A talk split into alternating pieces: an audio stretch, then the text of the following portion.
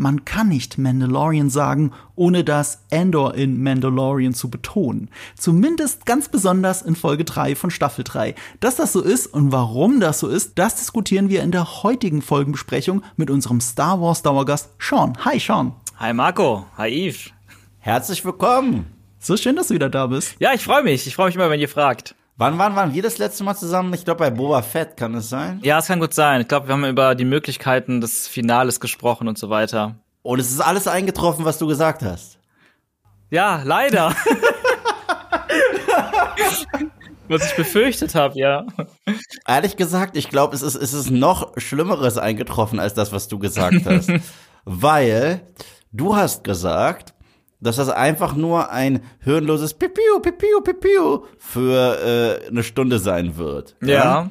Und ich habe gesagt, das bescheuertste, was passieren könnte, wäre, wenn man The Book of Boba Fett dazu benutzen würde, um Mandalorian Season 2 rückgängig zu machen, um Baby Yoda zurückzubringen ah, zu Mando. -hmm. Und beides ist passiert. Krass. ist krass, oder? Ja, wir, wir, wir sollten diese, diese Serien selber schreiben. ja, vielleicht. Wow. das passt ja dazu, dass ich immer sage, dass Endor, äh, Endor, natürlich Mandalorian, nicht Endor, eine 100 Millionen Dollar teure Fanfiction ist. Im Guten wie im Schlechten. Ja. Es ist sehr befriedigend, aber es ist schon sehr fan-pleasing. Ähm, und ich habe gerade die ersten zwei Episoden immer so ein bisschen kritischer betrachtet, bin aber bei dieser Folge sehr versöhnlich. Auch wenn sie wirklich eher eine Endor-Folge ist als eine Mandalorian-Folge ist. Ja, nice. Das ist krass.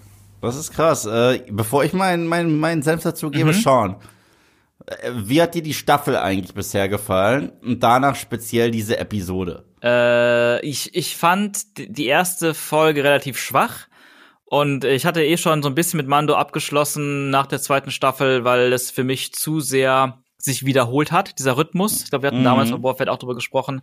Ähm, dass bei Mando mir irgendwann dieses, dieses, jede Folge ist ein neues Monster of the Week, eine neue Fetch-Quest. Ähm, das hat mir, irgendwann war mir das einfach zu sehr das Gleiche. Es war immer derselbe Ablauf, immer der Deus Ex Machina, der am Ende alle rettet und so weiter. Und ich fand es halt irgendwann einfach uninteressant und es hat sich gefühlt nur noch durch die Cliffhanger oder durch die Cameos so ein bisschen in Erinnerung, in die Erinnerung reinge, reingedrängt quasi. Absolut. Ähm, ja, und, und jetzt die erste Folge von der dritten Staffel fing halt exakt genauso an, wie es halt leider befürchtet habe. Irgendwie geht Mando weiter.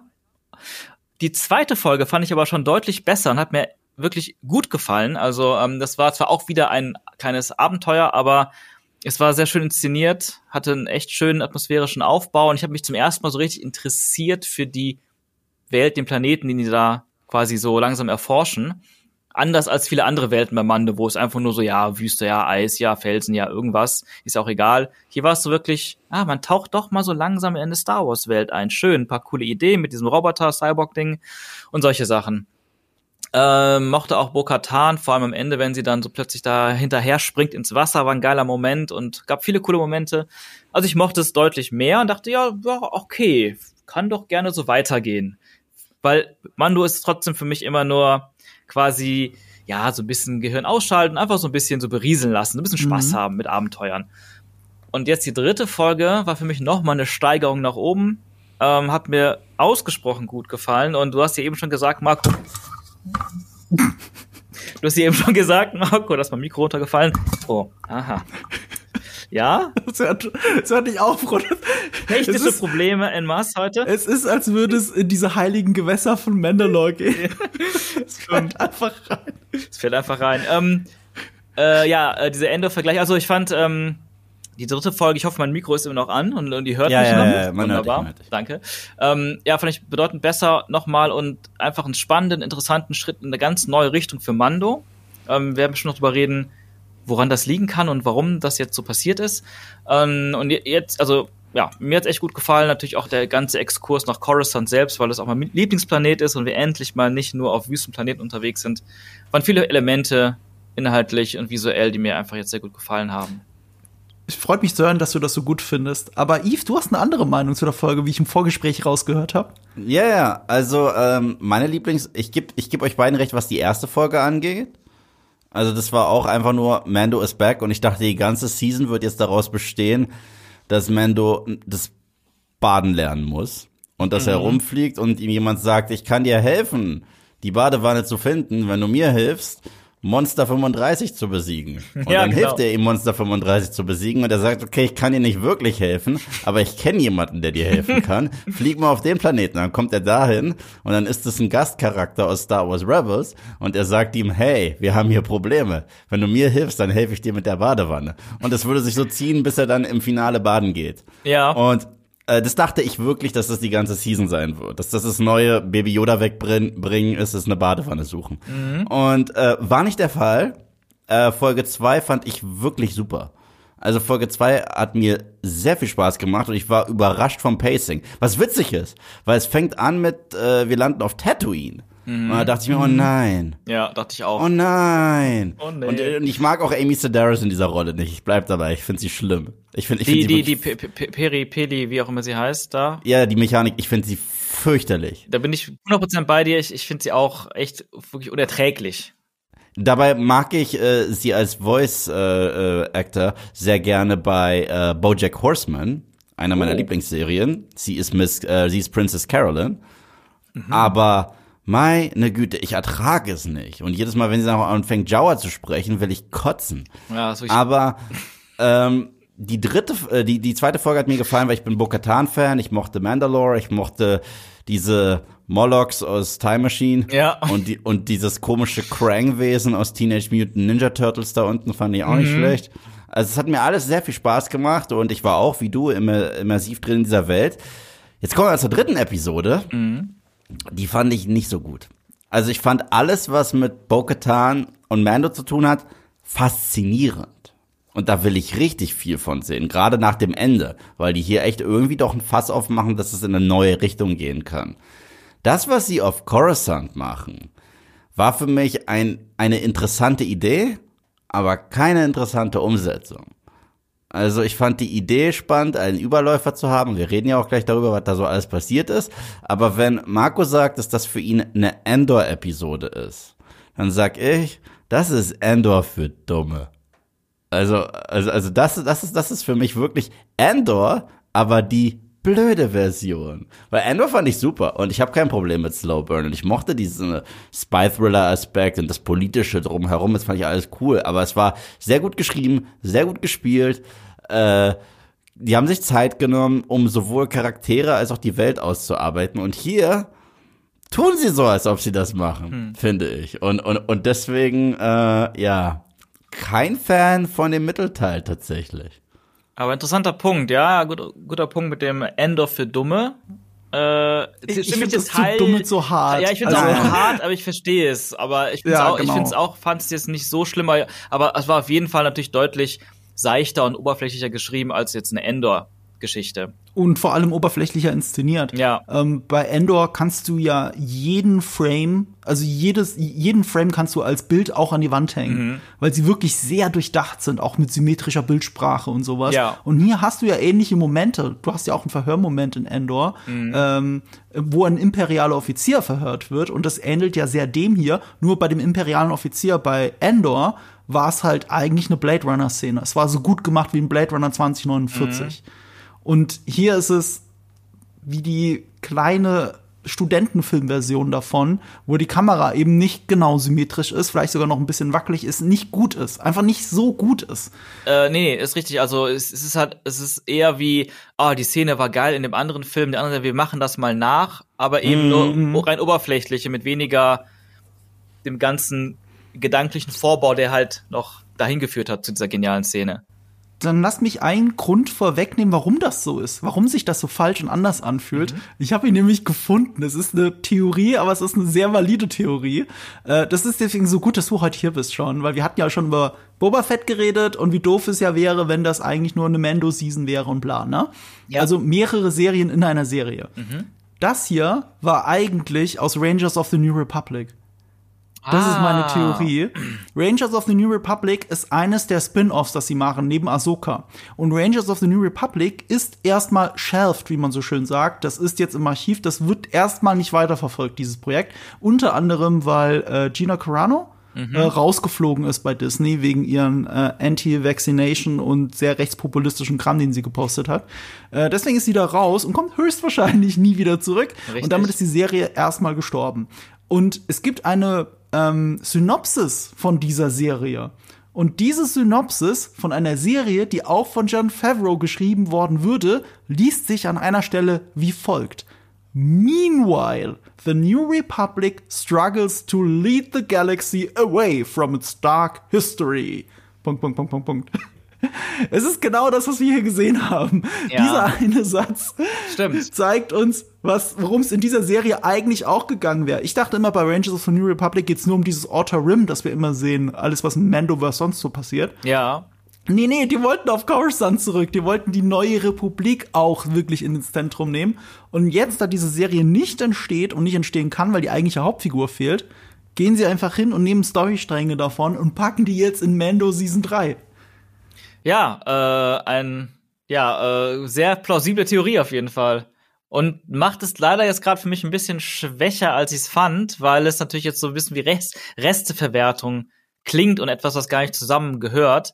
Denn was ich halt dachte während der Folge war, ähm, ich meine, generell ist, fand ich das Interessante an der Mandalorian-Zeitebene nach Rückkehr der Jedi-Ritter, dass man eben genau das bisschen mitbekommt, was wir in den Sequels leider nicht erzählt bekommen haben. Was passiert denn zwischen, in diesen 30 Jahren zwischen äh, Fall des Imperiums und, und plötzlich gibt es eine First Order und eine neue Rebellion? Und dass man so Schritt für Schritt ein paar Sachen mitbekommt. Diese Restimperialen, die da irgendwie ihr Ding machen, die vielleicht irgendwann sich zu einer neuen First Order formieren, wie auch immer, könnte ja sein. Und dann war gestern halt, oder ich habe es gestern erst geguckt, ähm, und dachte ich so, wow, man geht jetzt doch viel mehr darauf ein. Wir kriegen jetzt wirklich die, vielleicht in Mandalorian diesen, diese Geschichte, wie wir uns langsam in die Sequel, leider sehr langweilige Sequel-Welt, aber trotzdem Sequel-Ära quasi bewegen und wie auch vielleicht die Neue Republik eben nicht gut funktioniert und was für neue Strömungen sich da politisch entwickeln aus Re ehemals Imperialen. Und das habe ich halt damit einfach so mir, also so hat's für mich halt, so wirkt es für mich. Mhm. und dass es jetzt in Mandalorian der ganzen Season auch wirklich ein großes Thema wird und sich das halt, weil die ja immer wieder mit den, mit den Imperialen da in Konflikt stehen, hat mir am Anfang und am Ende gesehen mit den Metallfightern und sowas, dass sich das alles in diese Richtung bewegt, weil für mich war es so, die Geschichte vorher, ich muss Baby Yoda beschützen oder ich muss Baby Yoda abgeben und dafür mache ich, wie Yves eben so schön äh, äh, dargestellt hat, von, von Planet zu Planet zu Planet, vom Gefallen zu Gefallen zu Gefallen, fand ich eben unendlich langweilig. Und ich finde persönlich auch seine Suche nach dem Wasser unendlich langweilig, weil es mir überhaupt nicht nahe geht, dieser ganze Kult. Den, den finde ich eh nicht, also da komme ich eh nicht klar, also mit diesem Kult. Also finde ich einfach nicht interessant. Also sehr froh, dass sie es schon abgeschlossen haben, aber ich dachte halt, ja, wenn es wieder nur so eine Fetch-Quest-Reihe ist, weil die Gedanken, die, die ihr hattet, hatte ich auch, es wird die ganze Season darum gehen, bis er endlich baden kann. Und dann Hat Boba Fett schneller gemacht, oder? ja, safe, ja. Und ja, jetzt dachte ich halt, okay, es ist, könnte vielleicht doch eine interessante Geschichte werden, diese ganze Mandalorian-Story, wenn wir uns halt größer bewegen und wirklich mehr erzählen, was passiert denn eigentlich hier in der Galaxis. Äh, Lass es mich aber positiver framen, was ich gesagt habe, weil Ja. ich das gerade ein bisschen runterzieht. Positiver geframed ist es, was auch immer John Favreau und auch Dave Filoni zusammen planen mit Ahsoka, mit äh, Mandalorian, mit Book of Boba Fett, dieses Mandoverse, das sie da aufbauen. Es ist ja blöd, dass eine Serie davon weggefallen ist. Dass sie das jetzt aber auffangen, indem sie die Handlungsstränge, die wahrscheinlich gar nicht so unwichtig sind, Ja. in der anderen Serie mit verbauen. Und mir persönlich hat's ja sogar gut gefallen, Ja. auch wenn es nur seichtes Endor war dann bin ich ja ehrlich gesagt froh, dass trotzdem dieses große Einzahlen auf irgendetwas und dass irgendwann äh, ein gewisser Thrawn vielleicht da steht, ähm, dann, dann, dann ist es doch befriedigend für mich. Ja, verstehe. Ich muss aber hier an der Stelle auch ein bisschen einhaken. Ähm, seit dem Baby Yoda geklaut wurde, nee, abgegeben wurde in Staffel 1 und man gehört hat, dass die ihm da die Mediklorianer abgenommen haben, ja, und es dann in Staffel 2 dieses ko diese komische Station gab, wo Cara Dune und äh, Grief Karga zusammen mit äh, Mando das kaputt gemacht haben, wo man auch solche Klonversuche im Grunde genommen gesehen hat hat, sind bei mir die Alarmglocken angegangen und ich habe gesagt, ach du Scheiße. Also The Mandalorian wird jetzt probieren zu erklären, was nie eine Erklärung hatte. Und zwar Snoke und Palpatine. Weil das Ding ist, ich kann nicht fassen, dass ich das sage, weil ich war früher nie der größte Prequel-Fan, okay? Aber ich habe immer Respekt vor den Prequels gehabt. weil sie haben was ganz Neues gemacht. Nicht alles davon hat funktioniert, aber es war zumindest, diese drei Filme waren für sich eher durchdacht. Passen die gut zur originalen Reihe? Meiner Meinung nach nicht wirklich. Aber alle meinten zu mir mal, Eve, guck Clone Wars. Clone Wars macht die Prequels besser. Und ich finde, eine andere Serie gucken zu müssen, damit ich Filme mehr mag, finde ich, finde ich eigentlich scheiße. Okay, mhm. finde ich frech. Aber ich habe es geguckt, ich fand Clone Wars für sich gut. Aber stimmt, ein bisschen wertet das die Prequels und diese Welt ja. auf. Weil die Welt war trotzdem, die, also das kann ja George Lucas, und zwar Worldbuilding. Das ja. kann er wie kein anderer. Ähm, wenn Mandalorian jetzt der Flickenteppich wird für diese Sequels, die nie eine Idee hatten, also da, da, mhm. da hat ja wirklich, äh, also jeder Film, dieser drei Filme meiner Meinung nach, war eine Reaktion. Alle drei übrigens. Also mhm. Also das ist, äh, laste ich nicht nur dem, dem Teil an, den ich am wenigsten mag, den ihr beide sehr mögt. Ähm, also Episode 7 war ja für mich einfach eine Reaktion auf die Prequels. Die haben gesagt, Prequels, äh, hat den Leuten nicht gefallen, also machen wir einfach nur OG Star Wars, OG Star Wars, OG Star Wars und machen nichts wirklich Neues.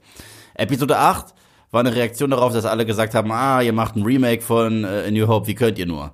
Und dann kommt Rise of Skywalker und die sagen, oh Gott, Leute, hast du Episode 8?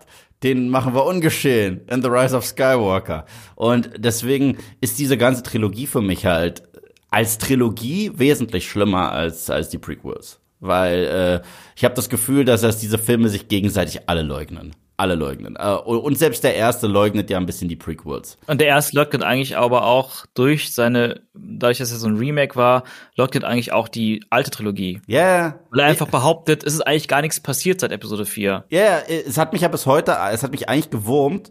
Eine Sache, die mich am meisten gewurmt hat, die ja jetzt Mandalorian, um zurück äh, zu The Mandalorian zu kehren.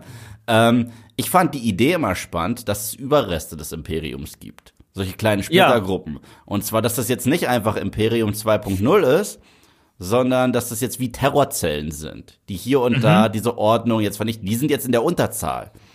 Aber genau. gefährlich. Und das finde ich spannend, aber das haben wir nie gesehen. Das sehen wir jetzt bei ja. The Mandalorian. Aber wenn du Episode 7 anmachst, da steht einfach im, im Opening Scroll, übrigens, aus der Asche sind die entstanden, die sind da. Okay.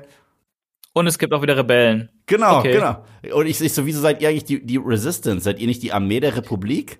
Ja. So, also, es gibt ja, ja, gar keinen Sinn. Äh, und, äh, und dann somehow Palpatine returned, um es noch richtig ja. zu toppen. So. Ja, aber ich finde, das liegt sehr nah beieinander. Dieses somehow Empire and Rebels are back, somehow Palpatine return, das ist alles so ein, so ein Abrams-Ding, so, so eine Kreativität von eines Abrams, der halt einfach, er wollte einfach das, was er als Kind in den alten Star Wars-Filmen cool fand, er wollte das gleich auch, auch machen und hat sich nicht oder nicht genug drum geschert, das zu erklären. Er hat gedacht, komm, wir erzählen das einfach, die Leute wollen das doch eh gucken und ich auch. Und irgendwelche anderen Lucasfilm-Schreiber werden das von uns irgendwie erklären mit irgendwelchen Büchern und Comics. Ja, ja, absolut. Und, und das ist, äh, damit ist eigentlich schon die ganze Sequel-Trilogie für mich seit Episode 7 komplett nicht interessant oder relevant gewesen. Ähm, ja, und jetzt, wie du sagst, versucht man quasi rückwirkend mit Serien ein bisschen versuchen, den ganzen ja. Logik und Sinn zu geben und hinzuarbeiten. Wie ich eben sagte, leider aber in eine, um in eine Welt zu, uns zu bringen, die langweilig ist. Absolut. Die Sequel-Trilogie-Welt. Absolut, ja. Aber trotzdem finde ich diesen Aspekt, den du eben auch interessant meintest, von wegen, es gibt Splittergruppen, es gibt die, das Imperium sind eher so Terrorzellen. Wie funktioniert denn die neue Regierung überhaupt? Das finde ich persönlich halt ähm, trotzdem immer noch spannend genug gerade. Ich auch, ich auch, ich auch. Also es macht Spaß. Aber jedes Mal, wenn in Season 2 gab es ja meiner Meinung nach schon richtig, also Mandalorian haben wir auch davor schon gesagt, das hast du sehr schön gesagt, du lässt dich berieseln. Also du mhm. bist immer dabei und es macht dir auch Spaß. Aber es ist jetzt nicht irgendwie High Sci-Fi oder High Content äh, und so weiter. Und in Season 2 gab es ein paar Momente, wo auf die Sequels angespielt wurde, die so plakativ waren und, und es gibt diese plakativen Momente hier halt wieder, die stören mich, weil wenn Moff Gideon eigentlich in die Kamera guckt und sagt, it's time to restore order. Und ich, oh, lass mich raten, First Order? Hm. Mhm. Und ähm, diese Momente gibt es hier halt auch, weil mein, mein, mein Kurzfazit zu dieser Episode ist, diese Episode, alles, was auf Coruscant passiert, und noch sind wir nicht im Spoiler-Part, aber es gibt einen Twist. Oh. Es mhm. gibt einen Twist. Und diesen Twist erkennt man nach zwei Minuten. Und danach wartet man eigentlich nur, okay, wann, wann zeigst du mir den Twist endlich? Okay, ah, das ist, Das ist genau das, was, ich, was ich die ganze Zeit gedacht habe, ist das, was, was der Twist ist. Boah, ist krass. Das ist so wie bei, Ja. kennst du The Happening? Äh, ja, ja, ja. Weißt du noch, dass Leider. bei, we- weißt du noch, dass, dass, dass, dass bei The Happening nach den ersten 15 Minuten jemand sagt, das, das ist, das ist, sind die Bäume, die rächen sich und es ist tatsächlich der Twist und dann am Ende des Films erfahren wir, es sind tatsächlich die Bäume, die rächen sich und ich, ihr habt mir den Twist verraten, bevor es den Twist gab, ihr Trottel. Ja, gut, das ist ja nicht unbedingt ganz falsch. Also, damit kann man ja auch spielen. Aber die Sache ist, ich glaube, das ist auch, das hatte ich, die Diskussion hatte ich gestern mit René, auch meinem Kollegen, ähm, weil er war wie du. Er hat nach zwei Minuten gesagt, also na, im Nachhinein, er wusste nach zwei Minuten schon, was ist. Und ich war halt irgendwie derjenige, der gesagt hat, oder der wahrscheinlich vom Mindset so war, ich möchte mich einfach ein bisschen beriesen lassen und entführt werden in diese Geschichte und ich glaube denen, was sie mir erzählen. Und ich habe ich habe es dann irgendwie nicht kommen sehen. Hm. Ich habe es anfangs vermutet und dann irgendwann habe ich mich aber doch, dann war ich weg von dem Gedanken und dachte, nee, ja, nee, ich glaube den jetzt einfach, ich glaube den einfach, ich habe nicht mal nachgedacht und dann, na shit. Da stehe ich genau zwischen euch. Ich habe das natürlich auch sofort gesehen, aber ich habe trotzdem hingenommen und mich berieseln lassen. Weil ich erwarte nicht, nichts Großes von Mandalorian. Dass das, dass das ähm, ein bisschen jetzt an die Sequels anschließt, finde ich eigentlich begrüßenswert, weil du hast ja selber gesagt, Clone Wars hat das ein bisschen aufgewertet und was spricht dagegen, die Sequels aufzuwerten und die Sequels mit reinzunehmen. Es kommt nicht von ungefähr. Dave Filoni hat ja auch bei Episo Episode 8 aktiv mitgearbeitet. Ähm, dass man da sich die Welt ein bisschen erschließen will, finde ich eigentlich begrüßenswert, um ein bisschen gut zu machen, was J.J. Abrams gemacht hat. Warum nicht? Ja, ähm, me- mein mein Problem ist folgendes. Es geht mir nicht nur um diesen Twist, ähm, den ich hab kommen sehen. Äh, ich ich lasse mich gerne berieseln, auch von Mando und Baby Yoda sind auf Planet Arschloch Nummer drei, ähm, weil, weil, weil, weil, weil ich die Atmosphäre und die Figuren mag. Also, also Mando ist mir selbst in seiner sehr simplen Natur komplex genug. Weißt du, das ist so ein Typ, der ein Kopfgeldjäger ist, gleichzeitig hat er da seine Religion, die ihm was bedeutet, irgendwie wärmt er aber zu diesem Muppet-Baby auf. Also da ist genug da, dass es, dass es eine gewisse Komplexität gibt, die, die ich einfach als Charakter so zu schätzen weiß. Das ist das, was mir bei Boba Fett als Charakter in seiner eigenen Serie voll gefehlt hat. Das hat, Ja, das hat ja. für mich Mando. Aber ich habe jetzt diese Episode verbracht mit zwei Figuren, die für mich keine Charaktere sind, die keine Charaktereigenschaft hat. Der eine könnte locker ein Wissenschaftler bei Prometheus oder Alien Covenant sein. Das bedeutet, er ist der klügste Trottel, den ich je in meinem Leben gesehen habe. Und, äh, und das, hat, das hat mich richtig gestört, muss ich sagen. Ja, ich weiß nicht, ich würde das nicht ganz so vergleichen, weil ich finde, bei Prometheus zum Beispiel sind die Wissenschaftler in ihrem Fachbereich Trottel. Und hier Yeah. hast du einen, einen Nerd, einen Wissenschaftler, der aber sozial sicherlich super unerfahren und von mir ist auch ein Trottel ist und sich dadurch aber auch sehr leicht halt umgarnen lässt von dem, was, was sie alles ihm anbietet. Ich finde, das war schon Gut passend. gesagt. Ja. Naja, aber bei Prometheus zum Beispiel, äh, bei Alien Covenant gebe ich dir da den Punkt. Bei Prometheus waren die ja auch in ihrem Bereich richtig super. Nur die waren nicht die, wirklich. Also Nee, nicht, alle, nicht, nicht alle, aber es gab diese zwei Leute, die, die sich irgendwie mit Steinen auskennen. Und dann sehen die da irgendwie und dann sehen die da versteinerte äh, Überreste von irgendeiner Zivilisation und sagen, oh mein Gott, Steine, ich habe Angst davor. Aber wenn dann irgendeine Cobra da ist, sagen die, ach Cobra, streicheln. Ich, War der eine nicht sogar Biologe, der andere war Steinmensch? Ja, also ich das war, ich glaube, ich, ich fand beide waren unfassbar blöd und ich habe mich Ja. richtig geärgert, wie Wissenschaftler dargestellt werden. ich habe mich, Prometheus so, jetzt. ich hab mich krass tot. Ich mag den Film ja im Gesamt. Das ist so ein kontroverser Film. ja, ja. Ja, einer einer meiner Hassfilme tatsächlich, Prometheus. Krass. Oh. Den Podcast müssen wir mal haben. Aber, Ja. äh, aber, aber die Sache ist die, Prometheus ist so ein Film, wo ich so viele Zugeständnisse mache. Das, was dumm ist, ist richtig dumm. Aber das, was ich mag, mag ich halt richtig. So, deswegen, Okay. äh, es gibt für mich dabei ist. Aber ja, ich gebe dir da komplett recht. Das waren die krassesten Blödbacken, die ich je gesehen habe. Das wird noch mal spannend, wenn wir in dieser Konstellation über Alien 4 reden. Merke ich gerade. Oh, ja. Wenn wir schon so kontrovers bei Prometheus sind. Äh, das wird irgendwann passieren. Wir reden jetzt auch über die Folge selbst direkt jetzt mit Spoilern. Spoiler, Spoiler, Spoiler, Spoiler. Aber es ist The Mandalorian, kommt schon. Also, ihr hattet genug Zeit, das jetzt zu gucken. ähm, ja, darf ich erst mal sagen, dass ich mich wie ein Trottel fühle?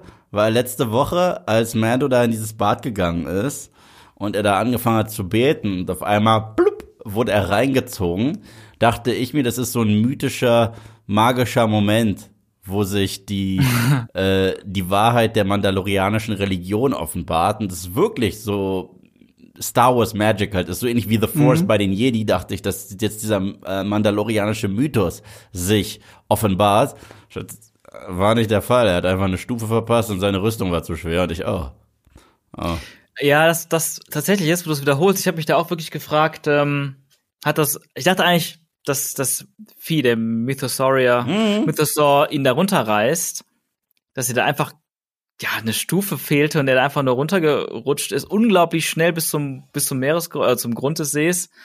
Das fand ich irgendwie ein bisschen, das war wieder so, na gut, sollte wohl so passieren. Muss man, ja. man nicht hinterfragen. Ja, das, das, das war äh, extrem lustig, weil eine Woche lang gingen so die Gespräche hin und her. Okay, war da jetzt mehr dahinter oder ist er einfach nur ausgerutscht? Und mhm. das Witzige ist, wenn du das Previously on The Mandalorian schaust, haben sie probiert, das ein bisschen nachträglich zu fixen. Denn mhm. in dem Previously, mhm. wo er jetzt reinfällt, schreit er davor noch, ah! Was witzig Aha. war. Weil witzig war, weil, weil wenn du die originale Aha. Episode schaust, schreit er nicht. Interessant. Ach, witzig.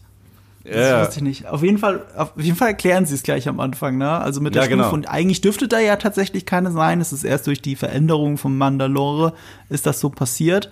Ähm, Mhm. Aber ja, das ist so dieses Nachtrag, Nachtrag erklären. Ich, ich habe beim Schauen der Episode tatsächlich gedacht, dass sie was reingezogen hat. Also, ja, dachte ich auch. Ja, ich dachte auch, aber ich dachte aufgrund der Tatsache, dass er gebetet hat. Also ich ja. dachte halt wirklich, dass sich da was erfüllt. Aha. Weißt du, so ähnlich wie wenn du bei Indiana Jones so äh, die, die richtigen Sachen sagst oder die richtigen Prüfungen mhm. machst und dann doch irgendetwas Magisches passiert mit irgendeinem alten Artefakt, das auch belegt ist von einer alten Religion. Mhm dachte ich, dass, dass die in die Richtung gehen, was ich irgendwie spannend gefunden hätte, dass wir die Zuschauer immer fragen, okay, das wirkt schon wie so ein richtig krass dogmatischer Kult, aber irgendwas ist ja wirklich steckt dahinter, irgendwas. Mhm. Weil das ist ja das Tolle, weil es ist ja nicht Sci-Fi, es ist ja Sci-Fi Fantasy. Ich meine, ist mhm. ja ist ja wie bei, den Jedi, wenn wenn Han Solo sagt, ach, das ist für mich alles nur Hokuspokus und dann siehst du aber, dass Obi-Wan halt doch mehr drauf hat als das, was man erklären kann. Und das hätte ich spannend mhm. gefunden, tatsächlich. Äh, ja. Interessant, das so zu interpretieren. Ich meine, wir haben es ja scheinbar alle irgendwie auf falsche Weise interpretiert, wenn er wirklich einfach nur abgerutscht ist. ja. Das war so das Dümmste, das Dümmste von den Optionen, ja. was hätte sein können. So. Ich habe mich halt auch so gewundert, weil sie dann ja auch fragt, hast du irgendwas gesehen? Nee. Und sie gibt dann ja auch, also Bokatan gibt ja auch nicht zu, was sie gesehen hat. Ich denke mhm. mal, sie hat es gesehen. Mythosaur. Aber ich dachte auch so, warte mal, hat er nicht gemerkt, also Din, hat er nicht gemerkt, dass sie ihm etwas runterzieht irgendwie am Bein? Nee, der ich hab's wirklich einfach, bis du es gerade erklärt hast, nicht verstanden. So. nee, das ist jetzt damit erklärt. Ähm, es, es ist halt sehr plot-convenient, weil das, was ihn gerettet hätte, hat er vorher absichtlich ausgezogen.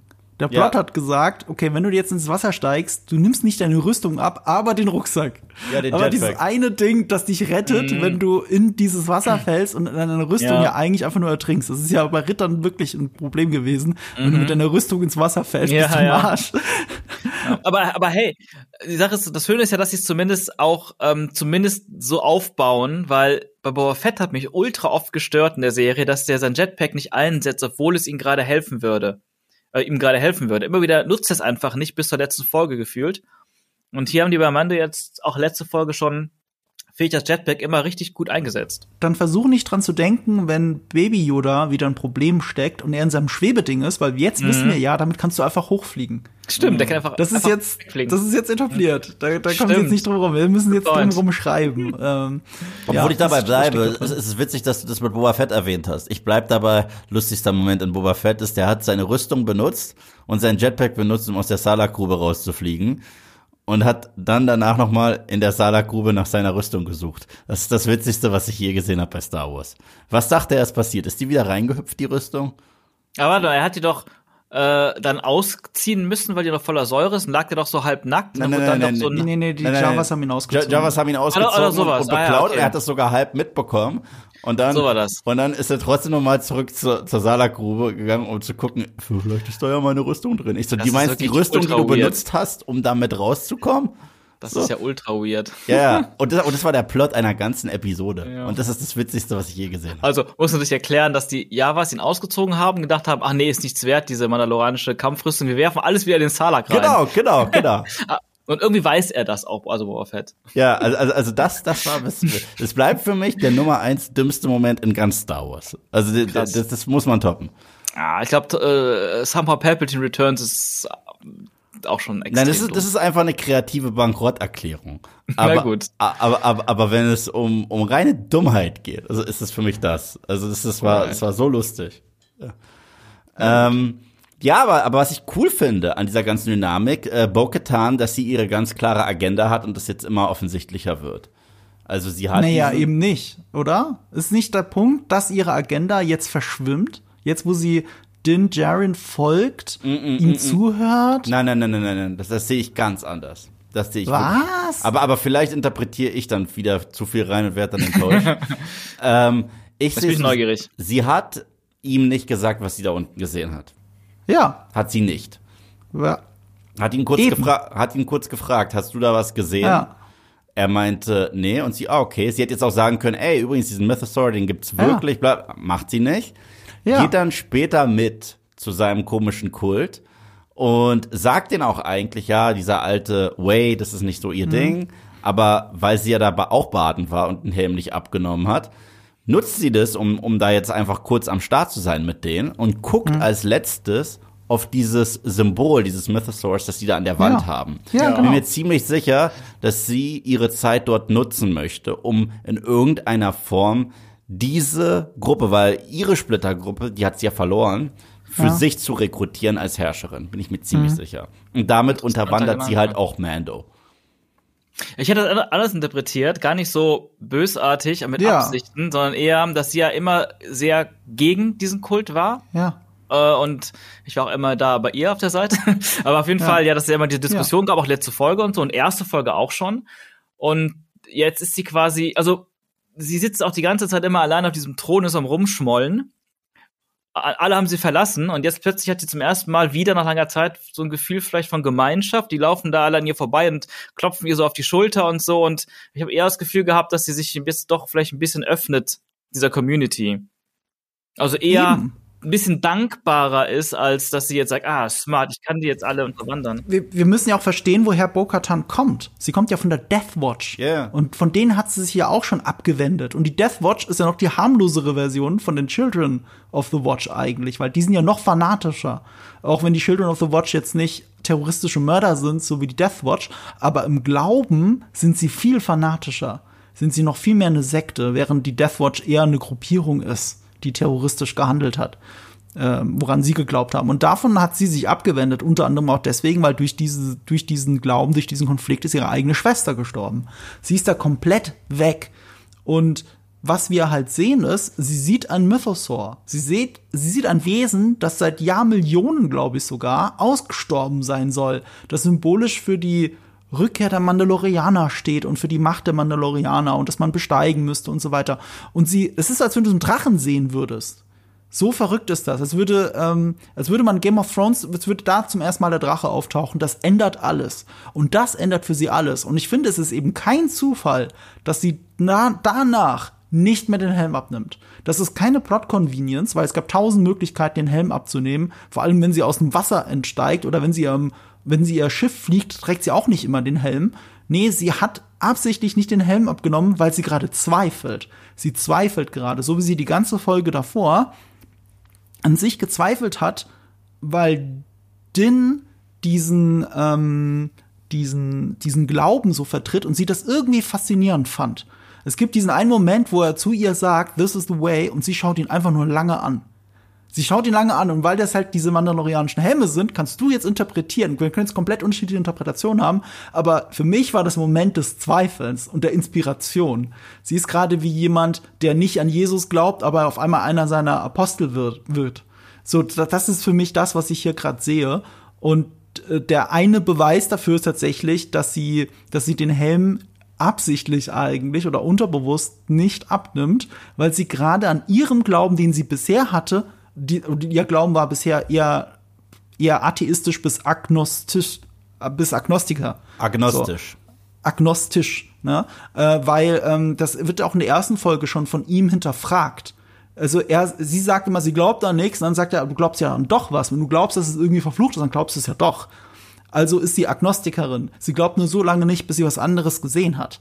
Und jetzt hat sie aber was anderes gesehen und jetzt beginnt sie zu glauben. Und die Folge heißt ja nicht umsonst The Convert, in Deutsch der Bekehrte, aber im Englischen geschlechtsneutral. The Convert betrifft sowohl sie, die ja wirklich konvertiert wird am Ende dieser Folge, als auch äh, Dr. Pershing, der ja konvertiert wurde. Könnte sich aber auch erneut auf Mando sogar beziehen, der erneut konvertiert, weil er ein Apostat war. Aber es ist ja, wenn man Apostat ist und den Glauben wieder aufnimmt, ist man dann wieder konvertiert? Ich glaube nämlich nicht. Naja, äh, normalerweise, wenn du einen Glauben äh, ver verlässt, dann gibt es keinen einfachen Weg wieder rein. Äh, aber Mandalorian hat ja diese Bullshit-Excuse mit Badewanne. Ja, aber konvertieren heißt ja, du gehst von einem Glauben zum nächsten. Das bedeutet ja konvertieren, etwas umändern. Und er hat seinen Glauben ja nie geändert. Er wurde nur aus der Religion ausgeschlossen. Er wurde streng genommen exkommuniziert. So wie John Wick. Er hat sich den Weg zurückgeballert und jetzt ist er wieder dabei. Bin der Uwe Bauer dabei. Ich konnte es nicht lassen, sorry. Das ist eine Krankheit. Ja, aber ich sehe ich sehe es auch in die Richtung. Ich meine, allein in der ersten Folge, als die noch einmal dieses, ja, diese verschiedenen Ideologien von Bo-Katan und den Jarian gegenübergestellt haben in dem Gespräch bei ihr in dem, in dem, in dem, in dem Schloss oder was das war, in der Burg, hatte ich irgendwie schon gedacht, das machen die, damit sie einen Change bekommt im Laufe der Mhm. Staffel. So, sonst würde man das nicht so aufbauen. Und das scheint sich jetzt zu erfüllen. Ich meine, ich fände es immer noch cool, wenn sie am Ende nicht wirklich bei dem bleibt und vielleicht ab einem gewissen Punkt sagt, so, jetzt ist aber wieder Zeit, meinen Helm abzuziehen. Ich bin jetzt, ich sehe den Nutzen von, von beiden Seiten, keine Ahnung was, oder so eine Art Zwischenweg. Aber ähm, ja, aktuell habe ich eher das Gefühl, dass sie gerade zu diesem Moment auch, das, also sie lässt es zu am Ende, sie lässt es zu. Bewusst. Ja, im Moment lässt sie es zu. Ich finde es auch immer, ich bin ganz bei dir, ich finde es fragwürdig, dass eine Sekte so glorifiziert wird.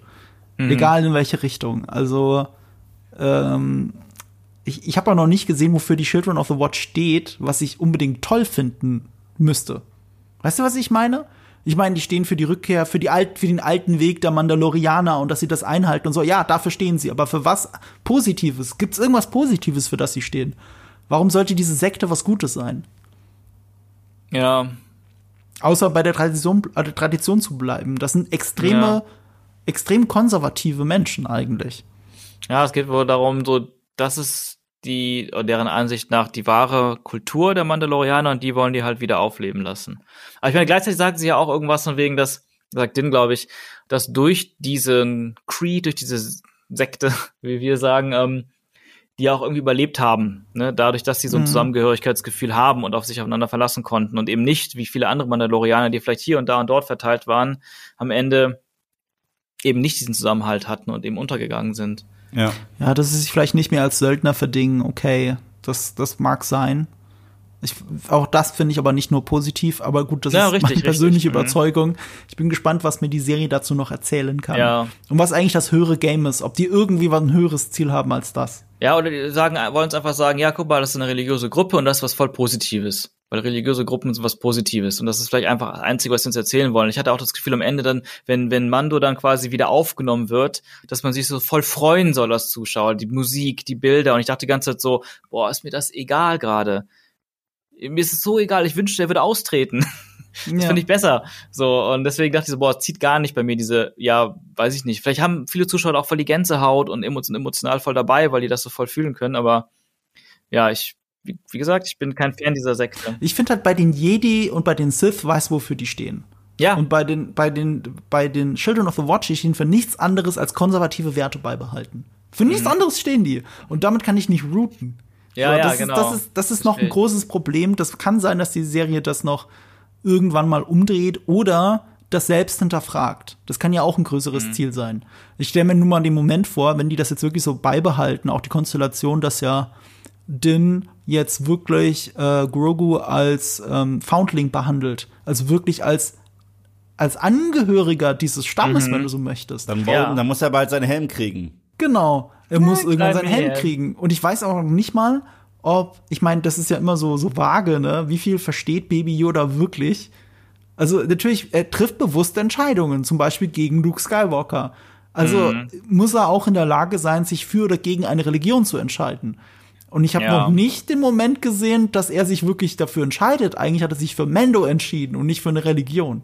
Und wenn er sich dafür entscheidet, dann muss er auch den Helm anziehen. Na, ich habe äh, immer den Verdacht, dass das Endgame der Show ist, dass er tatsächlich dieses Erbe dieses Hauses Whistlers äh, antreten wird, weil er ist der Einzige in der Show, der sowohl Mandalorianer als auch Jedi sein könnte. Und ich glaube, die Serie wird damit enden mit einem Time Jump, wo Grogu etwas älter Oha. ist, den Helm aufhat, das äh, Dunkelschwert schwingt und gleichzeitig diese Gruppe anführt, glaube ich wirklich. Das ist wirklich meine Überzeugung. Das Einzige, was für mich Sinn ergibt, weil sie schon mehrfach darüber geredet haben, dass es jemanden gab, der mandalorianische Kultur mit Jedi vereint Ach hat. so, stimmt, haben die schon mal gesagt, ja. Und ich so, das einzige Wesen in der Show, das das kann, ist Grogu. Deswegen war es denen wichtig, in der zweiten Episode zu zeigen, dass er doch immer noch die Macht hat und sie immer noch einsetzt.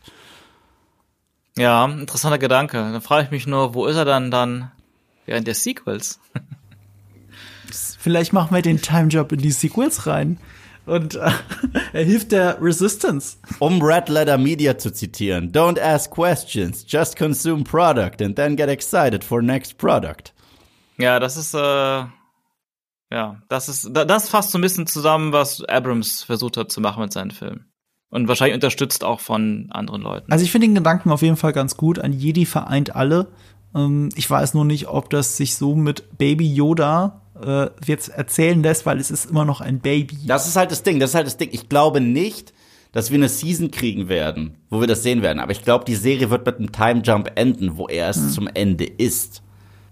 Aber auch nur dann, wenn die merken, dass die Serie jetzt langsam auch keinen, keine größeren Zuschauer. Na klar, na klar, na klar, na ne? klar, na klar. Aber ich glaube, dass das so das. Endgame der absoluten Show sein wird. Das ist nichts, was wir in der nächsten Zeit sehen werden, aber ich glaube, dass das generell das Ziel dieser Serie ist. Absolut. Ich glaube auch nicht, dass Din Djarin diese Show überleben wird. Das könnte sein, ja. Ja, möglich. Wer weiß. Äh, ich ich, ich, ich glaube, wenn wir eins gesehen haben, dann, dass sie aber nicht sehr konsequent sind bei den Figuren. Ja. Äh, sonst wäre Grogu nicht zurück. Ähm, und sonst wäre nicht IG-11 wieder in, Talk zurückzukommen.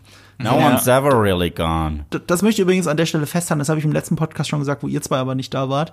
Ähm, wenn er IG-11 jetzt nicht zurückholt, obwohl er weiß, wie er ihn zurückholen kann, ist das fucking grausam.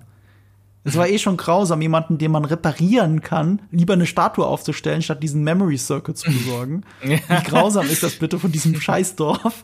Und, und jetzt, wo er weiß, dass einer seiner wenigen Freunde quasi nur darauf wartet, wiederbelebt zu werden, wäre das also wirklich unverhältnismäßig, wenn er sich nicht drum kümmert, dass das passiert. Das ist nur ein Droide. Das ist kein Mensch. Aber äh, Star Wars, ist ein fucking Toaster.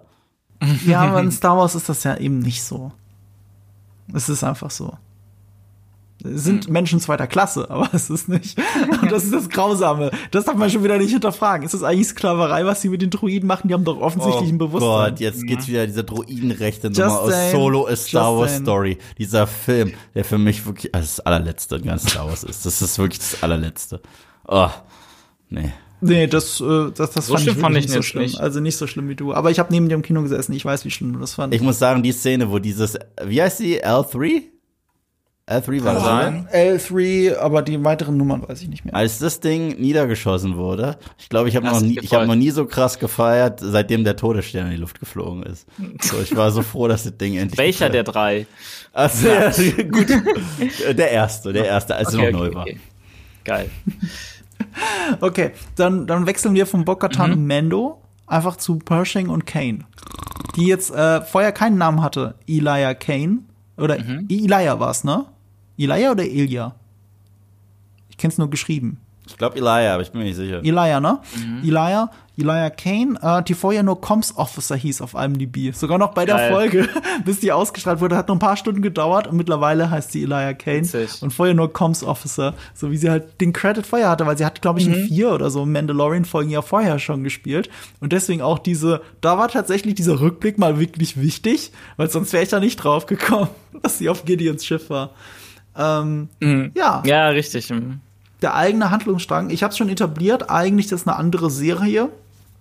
Ich persönlich fand das einen netten Ausflug. Ich fand es eine nette Kurzgeschichte, die vor allem ähm, das hatte ich schon lange nicht mehr in Mandalorian, dass ich wirklich gespannt war, wie es weitergeht. Wirklich? Also Ja, das schon. Ja, ja, ich finde immer auch. dieses von A nach B laufen. Weißt du, ich rechne bei Mandalorian jede Woche damit, dass es einfach nur ein Sch paar Schritte weitergeht. Mehr, Mhm. mehr erwarte ich nicht von der Handlung.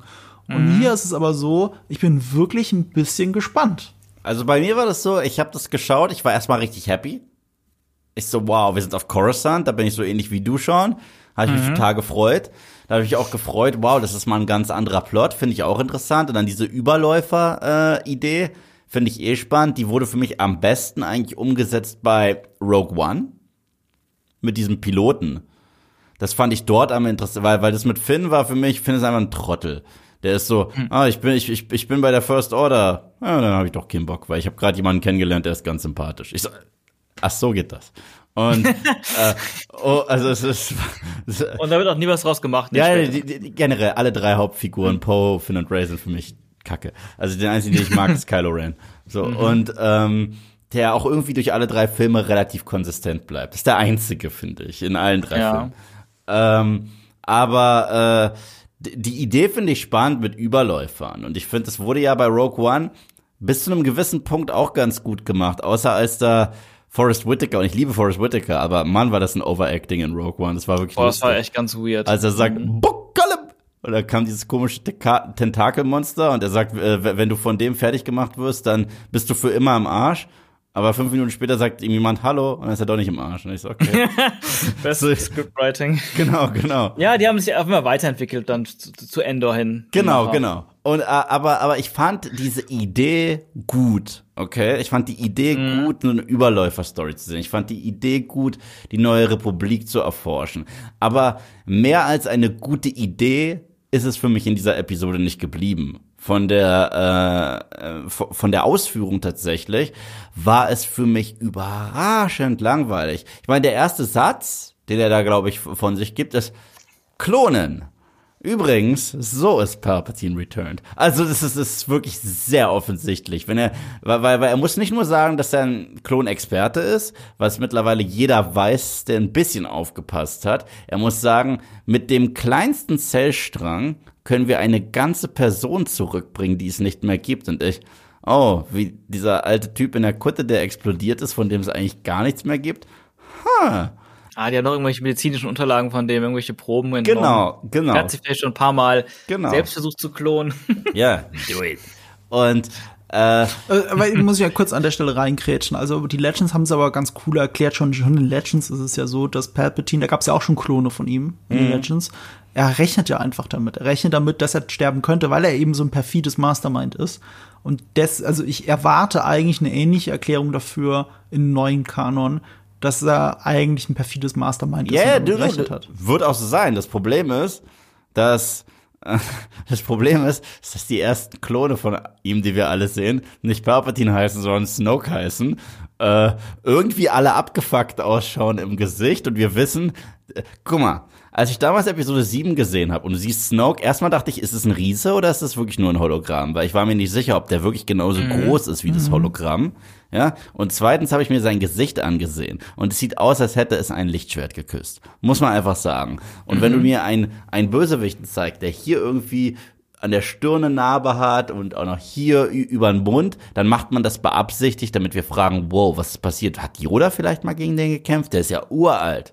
Und Fakt ist, wir wissen, das ist einer der Ripley-Klone aus Alien 4. Und deswegen hätte er genauso gut Kill Me sagen können, weil er einfach nur durch den Klonprozess eine Missbildung ist. Und das finde ich ganz schön lustig. Aber trotzdem hat er Stil und zieht sich einen goldenen Hugh Hefner-Mantel an. So, okay. Okay. Hat als Ziel. Ja, also äh, äh, die sagen, diese goldene Kutte ist eins zu eins von Hugh Hefner. Also, äh, Kylo. Ja. Aber immer auch die beste Darstellung von ihm, fand ich, mit, der, Ja, mit goldenen. Mantel. Ja, es war was anderes, stimmt. Aber, Ja, aber, jetzt eben. aber jetzt wissen wir, es gibt ein Gurkenglas voll mit diesen Dingern. Und das ist Ja, das, das ist wieder so ein Ding auch, wo ich auch wieder, das war ja auch wieder so, so eine, Abrams ist ja auch dafür bekannt bei den Star Wars Filmen, dass er sehr viele Sachen in, in Reshoots und Rewrites äh, immer wieder äh, komplett ändert. Auch Plotfiguren, alles Mögliche und auch in, in, in, in, ähm, in Episode 9, Rise of Skywalker, war es ja extrem. Die haben ja konstant am, am, am, am Set die Skripte umgeschrieben, in der Post und so weiter, bis, bis kurz vor Release und diese ganze Sache, dass am ähm, Snow-Klone in einem einzigen Shot Mhm. in dieser Anlage auf Exogol am Anfang gezeigt wurden. Das war ja auch so ein Ding, das war nie geplant während der Dreharbeiten und hat man einfach gedacht, ach, die eigentliche Erklärung für Snoke, dass der Typ für Palpatine gearbeitet hat oder wirklich von ihm installiert wurde oder einen ganz anderen Background hat.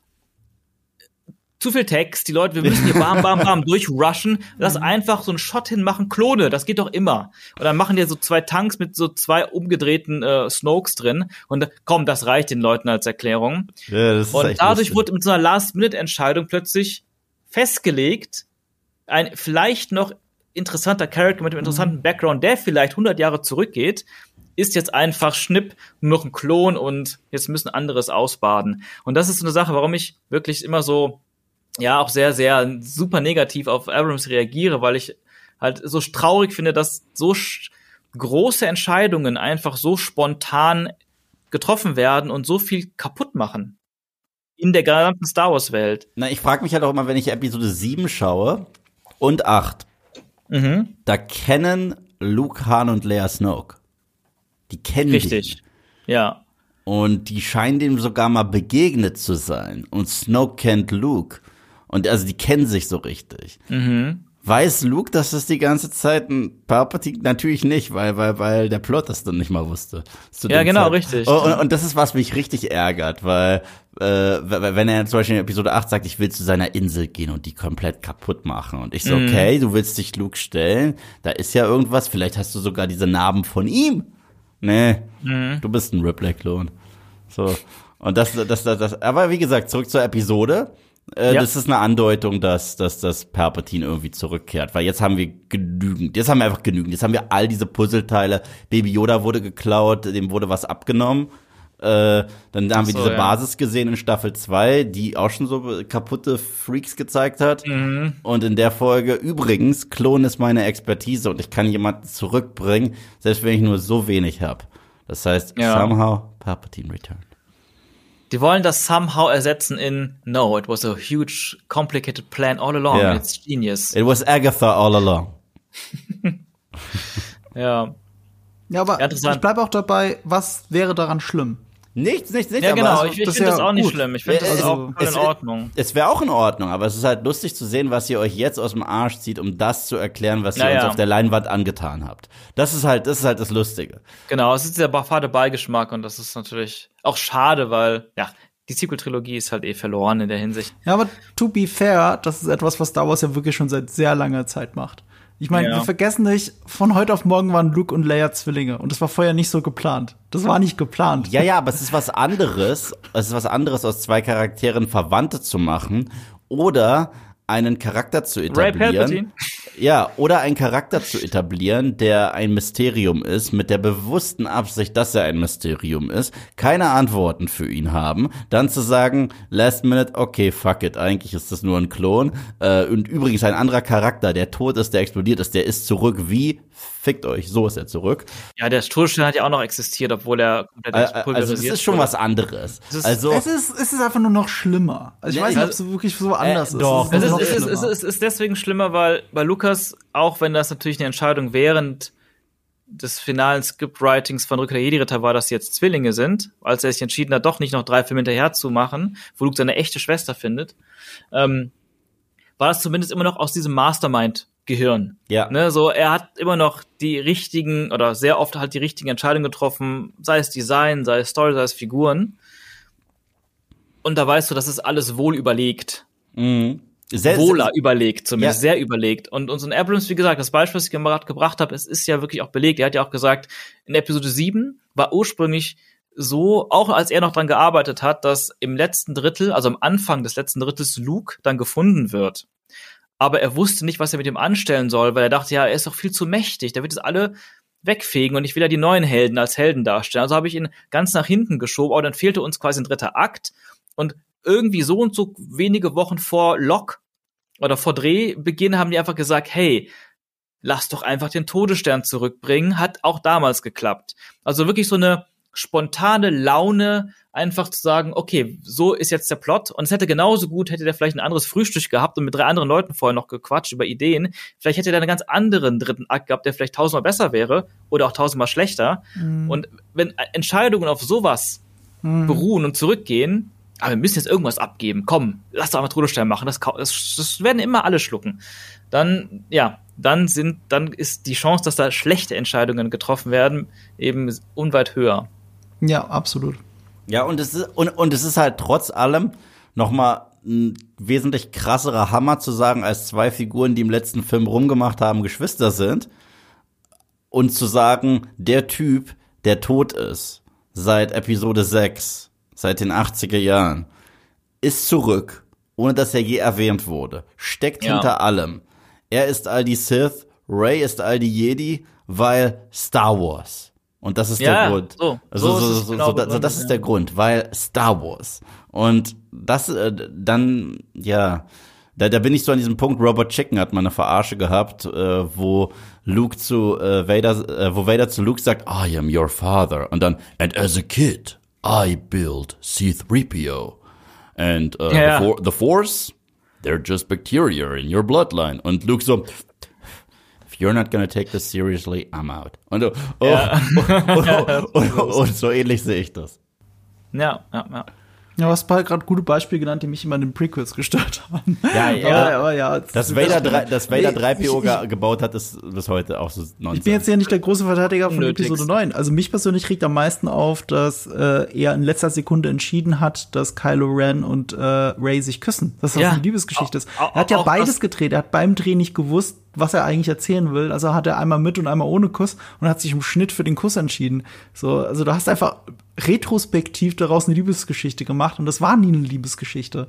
Das ist einfach bescheuert. Da muss ich ein bisschen reingrätschen. Ich fand das gar nicht mal so schlimm, weil in Episode 8 kam mir das schon so vor. Ich kann euch auch sagen, warum. Weil in Episode 8 war es so, dass Ray sagt, hey Kylo, du bist ein Monster, du bist der Letzte, du hast Han getötet, du bist so ein Monster. Und dann eine Szene später sieht sie ihn ohne Shirt und sagt, ähm, da, ich glaube, ich kann seine Seele retten. Äh, reiten? Äh, retten, retten, nicht reiten. Retten. Ja, und aber das ist jetzt deine Interpretation, weil, sie, weil er kein da- Shirt da- ist Aber das war ja viel interpretiert. da war wirklich null, da war wirklich nur, also für mich war das was rein, also fast wie Geschwister eigentlich waren die zwei. Nee, Ich glaube, es ist, es, ich, ich fand, es war zumindest Interpretation, also schon interpretierbar in der Hinsicht, dass, dass man vieles sehen konnte. Man hätte es auf viele Wege weiterführen können, aber ich fand in Episode 9, wo es ja dann wirklich zum Kuss kommt, kommt es innerhalb dieser Episode aus dem Nichts. Ja, ich wurde ich fand, ich fand's viel aufgebaut. lustiger. Äh, Ich fand den Kuss gar nicht so schlimm. Ich fand's einfach nur lustig inszeniert. Alle haben sich kaputt gelacht, nicht beim Kuss. Alle haben sich kaputt gelacht bei diesem Hin und Her machten. So, also, Ja. äh, also, also, sie ist tot, er gibt ihr die Energie. Luck, sie steht wieder, aber er fällt hin. Ich hätte es lustig gefunden, wenn sie das eine Stunde lang weitergemacht hätten. Hin und her, so, ne? rup. Ja, aber weißt du, weißt du, wie sie dann für, das haben sie sich im Schnitt, im Schnitt auch gedacht.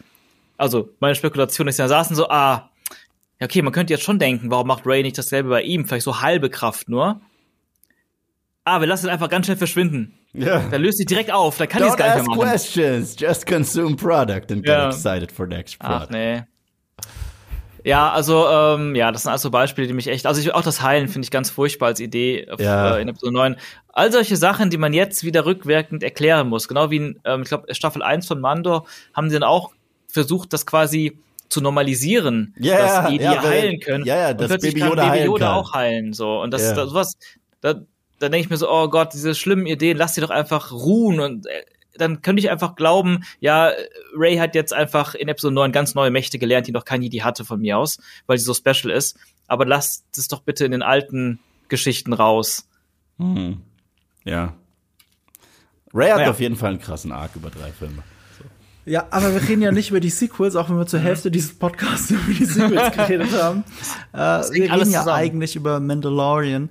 Ähm, also wir sind uns aber einig, dass es nichts Schlechtes ist, wenn man Sachen da jetzt erklärt. Das macht, das, das lässt es alles ein bisschen mehr wie eine Welt sich anfühlen. Und das finde Ja, ich, finde ich auch. Ja, auf jeden Fall. Aber, äh, aber, aber da musste ich zum Beispiel auch wieder äh, schmunzeln, weil dann ging es ja los. Ich meine, es gibt so zwei Sachen. Ich habe am Anfang dieser Folge gesagt, für mich war das Endor für Blöde. Und äh, Sean, Jetzt erklär dich. jetzt, jetzt muss ich mich ein bisschen erklären. Ne? Ich habe kein Problem mit Slowburn und mit äh, Politikum und gerade in diese Welt reinspringen, off Coruscant. Ich meine, Endor hatte ganze Sequenzen, die nur in die nur in Gesprächen ausgeartet sind. Und das war mega spannend, weil so gute äh, Spionage- und Polit-Thriller funktionieren. Das Problem ist, es waren für mich beides keine richtigen Charaktere, die so richtig Ecken und Kanten haben. Die eine war, oh, ich bin die offensichtlich Böse, die sich entpuppt als offensichtlich böse. Ich so, wow. Mhm. Und zweitens wurde selbst an so ein paar ganz leichten Sachen der Zuschauer für bescheuert gehalten. Ein Beispiel ist, er redet darüber, dass er diese Travel Biscuits vermisst aus dem Alltag des Imperiums. Ich finde es eigentlich ganz spannend, dass sie darüber reden, dass sie tatsächlich Sachen vermissen aus mhm. dieser Zeit. Was eigentlich ein sehr krasser Gedanke ist, weil sie haben für ein fürchterliches Regime gearbeitet, trotzdem vermissen sie ein paar Sachen da. Das ist wie Ostalgie in Deutschland. Das genau. Die, das Essen aus dem Osten noch. Genau, die Spreewaldgurken und den Mokofix. Mhm. Ja, so. aber, aber die Spreewälder gibt's doch noch, oder nicht? Ja, aber das waren nicht die richtigen. So. Na, okay. Mhm. So. Und, äh, und, äh, und, äh, auf jeden Fall, er geht dann vor die Tür und da ist eine Kiste mit diesen Travel Biscuits. Die hat ihm jemand hingelegt. Mhm. Und dann nimmt er einen in die Hand, ja, und es reicht nicht. Er guckt in die Kamera und sagt, Travel Biscuit. Und ich, ach komm schon. Wirklich so bescheuert denk, äh, denkst du, dass ich bin, dass ich nicht gecheckt habe, dass es der Keks ist, über den er vor zwei Minuten geredet hat? Okay, aber, aber ja, äh, kann ich verstehen. Ich meine, mir ist es auch nicht negativ so aufgefallen jetzt beim Gucken, aber ähm, du musst ja auch bedenken, du bist ja nicht das alleinige Publikum. Ja. Das Publikum ist ja darauf bei Mandalorian geprimed, dass die eben diese super, super seichte, leichte Unterhaltung haben, wo mhm. du nach jeder Folge eigentlich komplett vergessen kannst, was in der letzten Folge passiert ist. Einfach, ah ja, er muss jetzt Baby Yoda, Baby Yoda retten oder sonst was. Und Endor wird natürlich anders geschrieben. Und hier, gerade weil man sich so entfernt von dem üblichen Faden eines Mandalorians, mhm. ähm, muss man, glaube ich, einfach so ein bisschen sich halt, naja, mhm. es dem Zuschauer einfach machen, jetzt plötzlich so was ganz anderes zu sehen, wo man vielleicht eben nicht den Plot hat, die beiden müssen gegen ein Monster kämpfen. Ah, easy, die müssen in die Höhle rein, da sind ganz viele Monster und am Ende gibt es das große Monster und dann, oh, hoffentlich sterben die nicht, sondern so eine Art von Plot erzählen. Da musste den, den Zuschauer, glaube ich, schon, oder haben sie sich zumindest so gedacht wahrscheinlich, dass sie da etwas mehr mehr geben, dass man da mitkommt. Ja, es sind diese Zugeständnisse, wo man merkt, das wäre bei Endor nicht passiert. Ich meine, mhm. an der mhm. Stelle habe ich ein ganz anderes Problem. Äh, er macht die Tür auf und sieht das Paket nicht. Er geht erst einen Schritt vor die Tür, guckt links, guckt rechts und dann geht er zurück und dann erst im Zurückgehen so merkt er, oh, da, da ist ja ein Paket. So, wenn du die Tür aufmachst, jemand hat ein fettes Paket vor deine Tür gestellt, das ist das Erste, was du siehst. Bei einem Briefumschlag oder so hätte ich das verstanden, aber nicht bei einem Paket. Das ist einfach albern, das so zu inszenieren. Ja, und ja. ich, ich finde, die geben sich halt auch Mühe, ihn zu so einer Blödbacke zu machen, dass es irgendwann auch schon albern wurde. Also das war ein Beispiel. Aber das Krasse ist, wenn sie später auf diesem Sternzerstörer sind und er ganz klar was hört, dass da was rappelt und dass sie eventuell nicht alleine sind und sie einfach sagt, nö, nö, das ist nichts und er, okay. Also, das, äh, das habe ich gar nicht mehr so vor Augen, aber im, im Sternzerstörer waren ja auch so komische kleine Viecher mit leuchtenden Augen und ich habe das, glaube ich, so ein bisschen darauf geschoben, vielleicht sollte man das auch. Das ist irgendwie so, ja, da, da ist halt irgendwas, das sie lebt, aber, aber so, so gefährlich ist es jetzt nicht. Ja, aber ich fand es halt auch schon lustig, dass äh, er ihr erzählt, dass er am Klon gearbeitet hat und sie, oh, Klon, das solltest du machen. Und er, das ist verboten. Und sie, komm schon, Klon, Klon, Klon, Klon. Du kannst doch nicht einfach nur Befehle befolgen. Klon, Klon, Klon, Klon, Klon. Und er, okay.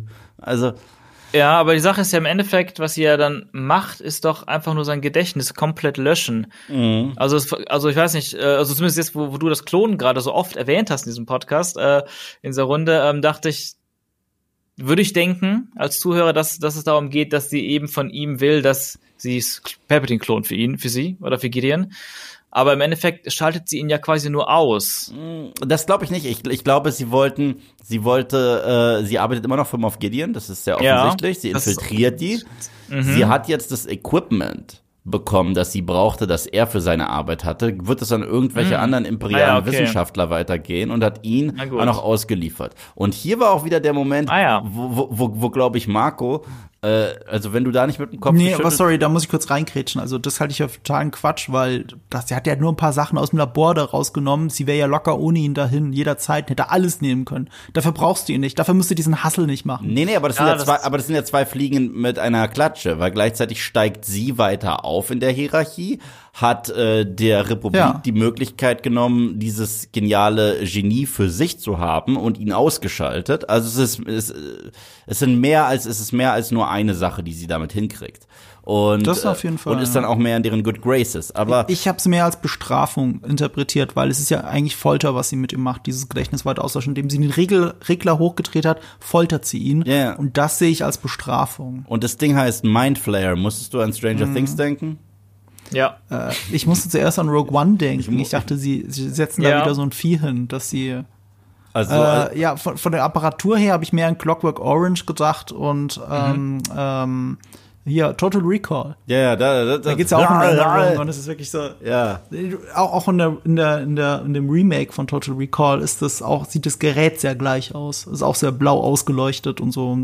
Es, ist, es hat was davon. Aber, aber hier gab es auch diese Momente, wo, ich meine, Sean und Marco, ihr seid ja auch Le- Leute, die bei plakativem Fanservice, dann schüttelt ihr auch gerne mal mit dem Kopf, oder? Ja. das kommt auf den Fanservice an. Kommt auf den Fanservice an, ja. Fandet ihr das nicht auch ein bisschen viel, dass dieser Mon Calamari da vor ihm steht und er ihn zweimal hintereinander anschreit, it's a trap, it's a trap? Hat It's a Trap gesagt? Zweimal hintereinander. Für die, Er beim nicht in Worten Mal, gesagt. eins zu Ach eins. so, dass der andere It's a Trap sagt. Ja, der andere ist- schreit zum, zum Calamari. Ach, it's ach Dr. trap. Pershing sagt das. Ja, Dr. Äh, Pershing schreit das, während, während er da gerade äh, filetiert wird. das das habe ich gar nicht realisiert, aber stimmt. Ich habe tatsächlich darauf gewartet, dass er irgendwie irgendwas mit Trap sagt und dann kam es aber nicht. Nee, das sagt Ähm, Pershing. Pershing sagt das. Also der, der Calamari sagt es nicht. Aber er sagt das zum Calamari und schreit Mhm. es zweimal hintereinander. It's a trap! It's a trap! Er, ich, sagt ja nicht, er sagt ja nicht wirklich, it's a trap, oder? doch, Also ich glaube sogar schon. also ich glaube, das wäre mir aufgefallen, aber Ja, wenn du auch. dir so sicher bist, dass er es zweimal gesagt hat, dann hat er es Aber, aber ich habe es auch nicht gehört. Oder habe ich zu sehr auf den Mon Oder er sagt, this is a trap. Aber er sagt es auf jeden Fall so offensichtlich, dass auch noch der Calamari daneben stehen muss, damit alle wissen, oh, das ist ja der Satz von dem Film, den ich kenne. Aber ich habe den Satz nicht gehört. Ich habe es auch nicht gehört. Warte, ich, ich suche das jetzt tatsächlich noch mal auf. Aber Ja, wieso, wieso hätte er sagen sollen, das ist ein Trap? Da, weil, ihm, weil ihm klar geworden ist, dass er in Er wurde Falle, reingelegt. Er wurde reingelegt. Und das ist das Letzte, was er dann ja, schreit. ja, aber ich meine, ging es bei ihm nicht mehr darum, sich zu verteidigen, dass er doch eigentlich nur der Republik helfen will, statt zu sagen, oh, ich wurde nur in eine Falle gelockt? Nee, nee, das schreit er danach wirklich noch. Warte. Ja? Ich, ich, ja, ja. Ah, Mann, ich such, Lass einfach mit Untertitel laufen, dann kannst du es sehen. such diesen scheiß Clip. Dann siehst du, was er sagt. Ähm, ich finde viel interessanter, und das hat mir, das fand ich auch sehr spannend an dieser Parallelhandlung, wie sehr die New Ah, Republic in ihren Methoden mit dem Imperium ja doch gleich sein kann. Das Mhm. fand ich sehr spannend. Ja, Äh, also auch diese Mindflayer-Geschichte, auch wenn Mhm. sie gut gemeint ist, so wie er es erklärt, es ist sehr wie das Imperium. Und es erinnert auch zwangsläufig, auch wenn es hier purer Zufall ist, weil die Mhm. Sachen parallel zueinander entstanden sind, es erinnert an Endor. Ja. Ja, Es sehr. erinnert an die Folter, die äh, dort Genau. ausgeübt wird. Also, also ja, auch mit der gleichen Begründung sogar. Ja, da bleibt ja nichts zurück und so, ne? Mhm. Das war ja auch bei der anderen Folter. Das ist eine nicht körperliche Folter, aber es ist trotzdem Folter. Und ja. du siehst, dass der andere drunter leidet. Ähm, das fand ich schon, das fand ich schon sehr bemerkenswert. Auch wenn die New Republic solche Sachen wie das Klon ja für sich ausgeschlossen hat. Auch die Dekadenz, die du erlebt hast, also als er seinen Vortrag hält und dann mit den Senatoren der New Republic redet. Ähm, Das hat schon sehr an das Imperium erinnert, auch wie es in Endor dargestellt wird. Ja. Und ich finde diese Parallelen gerade besonders spannend. Die finde ich auch spannend, aber hier habe ich es auch nicht ganz verstanden. Also er hält da seinen Vortrag, geht Mhm. raus und er wird von der Creme de la Creme und der High Society Mhm. äh, empfangen. Oh, du bist quasi ein Celebrity und oh, was du alles kannst. Und dann geht er aber in seine kleine, äh, am Rand von Coruscant äh, äh, gedrängte Bude, die vielleicht ein Zimmer hat. Dann dachte ich, dass das passt irgendwie nicht so zusammen. Weißt du, ich meine? Ja, ich glaube, es, war wahrscheinlich eher so Display of, of, also was, was die Republik quasi tut gerade. Die, die stellt so ein paar Leute aus, um zu zeigen, weiß ich nicht, um, um, um, um halt zu zeigen, was sie da tun und, und wie sie es tun und so ein bisschen, wie sagt man das denn? Äh, ja, was nicht, um nach außen hat ein gewisses, ein gewisses Bild der Bevölkerung Mhm. und den Senatoren zu zeigen. Und guck mal hier, wir sind anders. Wir, wir, wir, die alten Imperialen, die kommen nicht in den Knast und die werden nicht erschossen, sondern wir rehabilitieren die, die werden ein Teil unserer neuen Republik.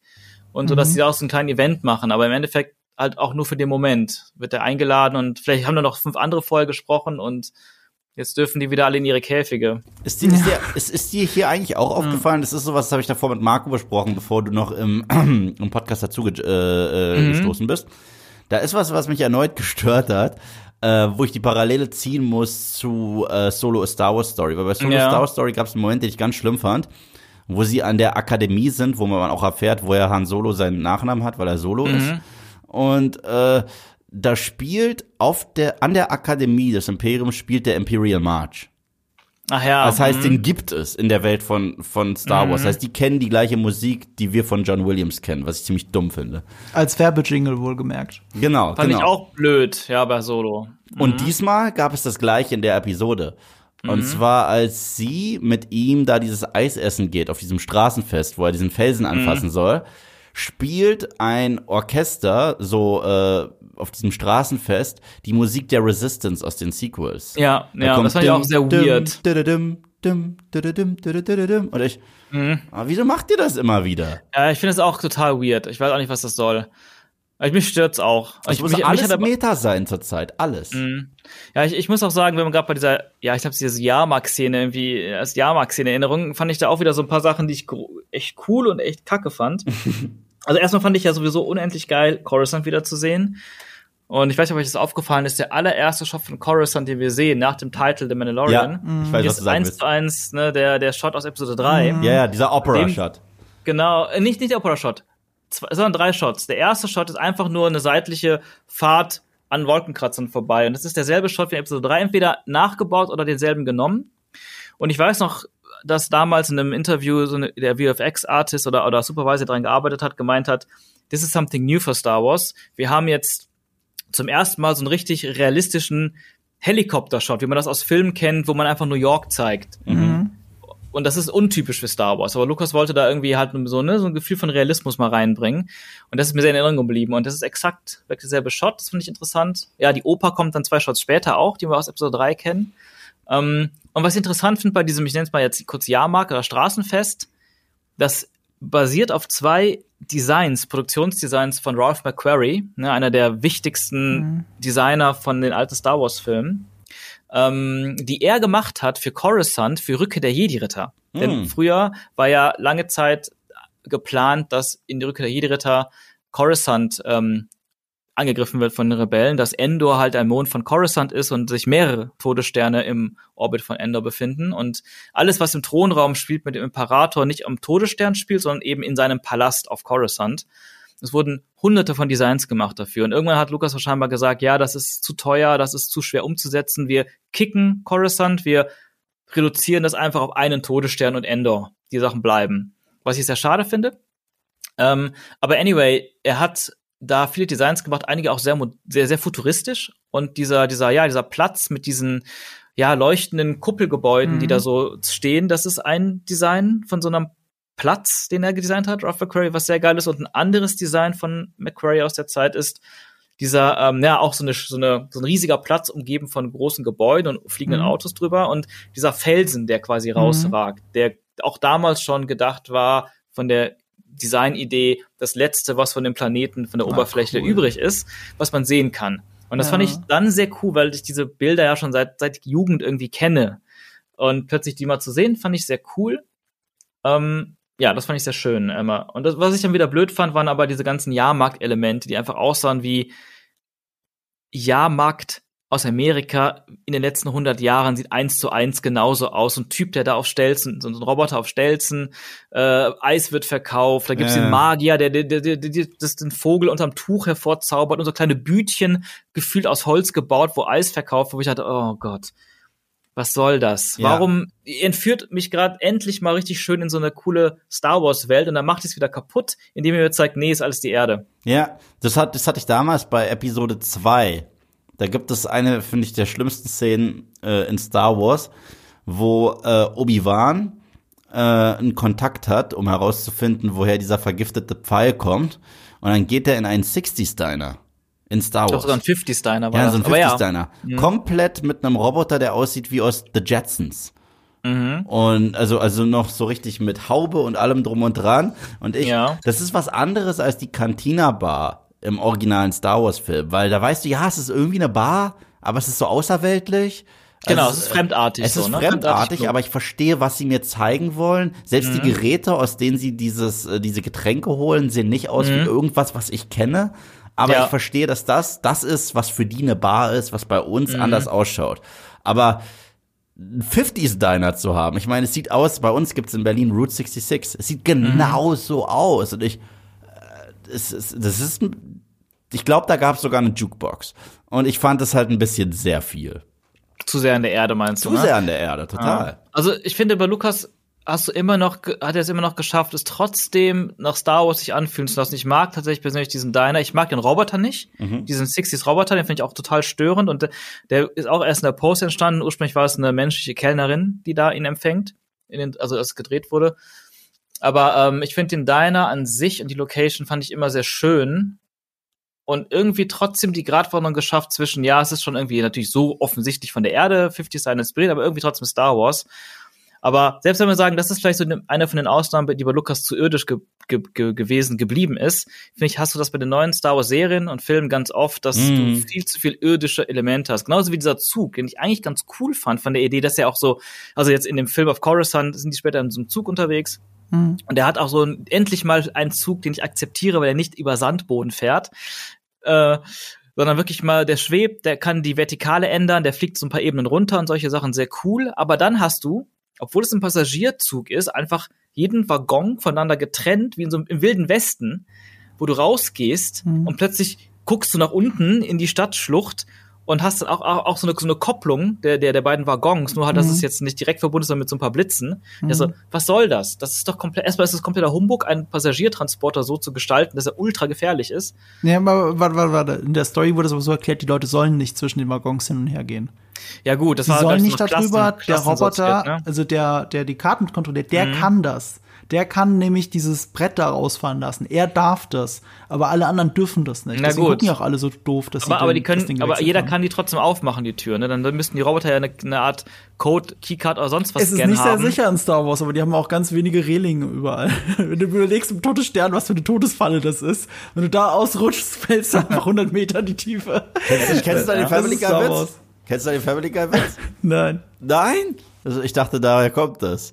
Äh, das sind diese beiden, die da am Todesstern arbeiten, die immer diesen äh, finalen Knopf drücken müssen, die da runterziehen, bevor äh, der Schuss geht. Und dann, äh, ich habe nur einen Wunsch geäußert, dass wir eine Reling kriegen, eine Reling.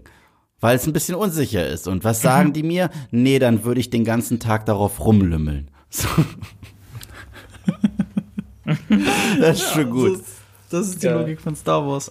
Ähm, aber eine andere Sache, die sehr irdisch war, um noch mal kurz zurück Ja, zur Republik und, und dem Imperium zu gehen, ähm, diese Resozialisierung, diese Amnestie, die die Imperialen Mhm. bekommen, ne, das hat mich zwangsläufig natürlich an die Nazis im fünf, in den 50er und 60ern in Amerika erinnert. Also an Operation Wissenschaftler vor allem. Paperclip. Äh, ich weiß nicht, welche Operation das war, aber Bernhard von Braun zum Beispiel, der Raketenwissenschaftler, der die V2-Rakete erfunden hat, der ja äh, also maßgeblich am Mondfahrtprogramm, äh, an, an dem Raumfahrtprogramm der Amerikaner beteiligt war, weil sie sich halt einfach gedacht haben, okay, wir holen uns jetzt die besten Wissenschaftler, die die Nazis hatten, geben denen natürlich Amnestie und dann arbeiten sie für uns. Und das war das Erste, woran ich gedacht habe, vor allem, weil er dieses Klonprogramm ja vorstellt. Ja. Aber dadurch, dass es in der neuen Republik gar nicht Anwendung findet und sie ihn ja bewusst unterdrücken, fand ich das schon fast wieder spannend, aber auch widersprüchlich. Ihr habt ja auch gesagt, ne? Es ist ein bisschen widersprüchlich. Er hat erst eine große Präsentation, dann wird er in diesen kleinen Raum äh, äh, äh, geführt und äh, lebt da jetzt, ne? Wie, äh, wie nach der Resozialisierung nach einer Gefängnisstrafe halt. Aber ähm, eigentlich haben sie ihn doch gerade hofiert, die ganzen Senatoren. Das ist schon sehr widersprüchlich. Ist auch ein tiefer Fall, auch fast schon wieder spannend, aber weit wieder weg von dem, was äh, die Amerikaner mit den Nazi-Wissenschaftlern gemacht haben. Und äh, eigentlich hatte ich das auch so ein bisschen die ganze Zeit im Hinterkopf, ob die neue Republik auch noch ganz andere ähm, äh, Motive hat, die sie offensichtlich nicht haben, sondern eben diese Terrorzelle, die sich innerhalb der neuen Republik bildet. Ja. Ja. Deswegen bleibe ich dabei, ich finde das spannend. Ich finde das zumindest spannend. Ja. Ich will da wissen, wie es weitergeht. Ich bin mir da nicht sicher, was der große Masterplan ist, sowohl von, also gut, was vielleicht Snoke, von Gideon und, und, sein- und äh, Kane. Kane Ja, ich, ich fand den Zusammenhang auch, auch sehr interessant. Ähm, generell genau diese Thematik, wie geht jetzt die neue Republik um mit dem Rest, den Überbleibseln des Imperiums. Und es gab auch so eine Szene, wo er ja in diesem ja, Büro, was quasi so eine Art Low-Budget-Version von dem Büro von Endor war, wo ich in beiden Fällen aber auch wieder dachte, hm, muss das so, so büromäßig aussehen? Das ist doch erst Star Wars, aber gut. Anyway, ähm, der beschwert sich ja so ein bisschen, warum denn diese ganzen alten Sternzerstörer da äh, ja ausgemistet und, und demontiert werden. Warum nutzt man die nicht? Das ist doch alles noch gute Technologie.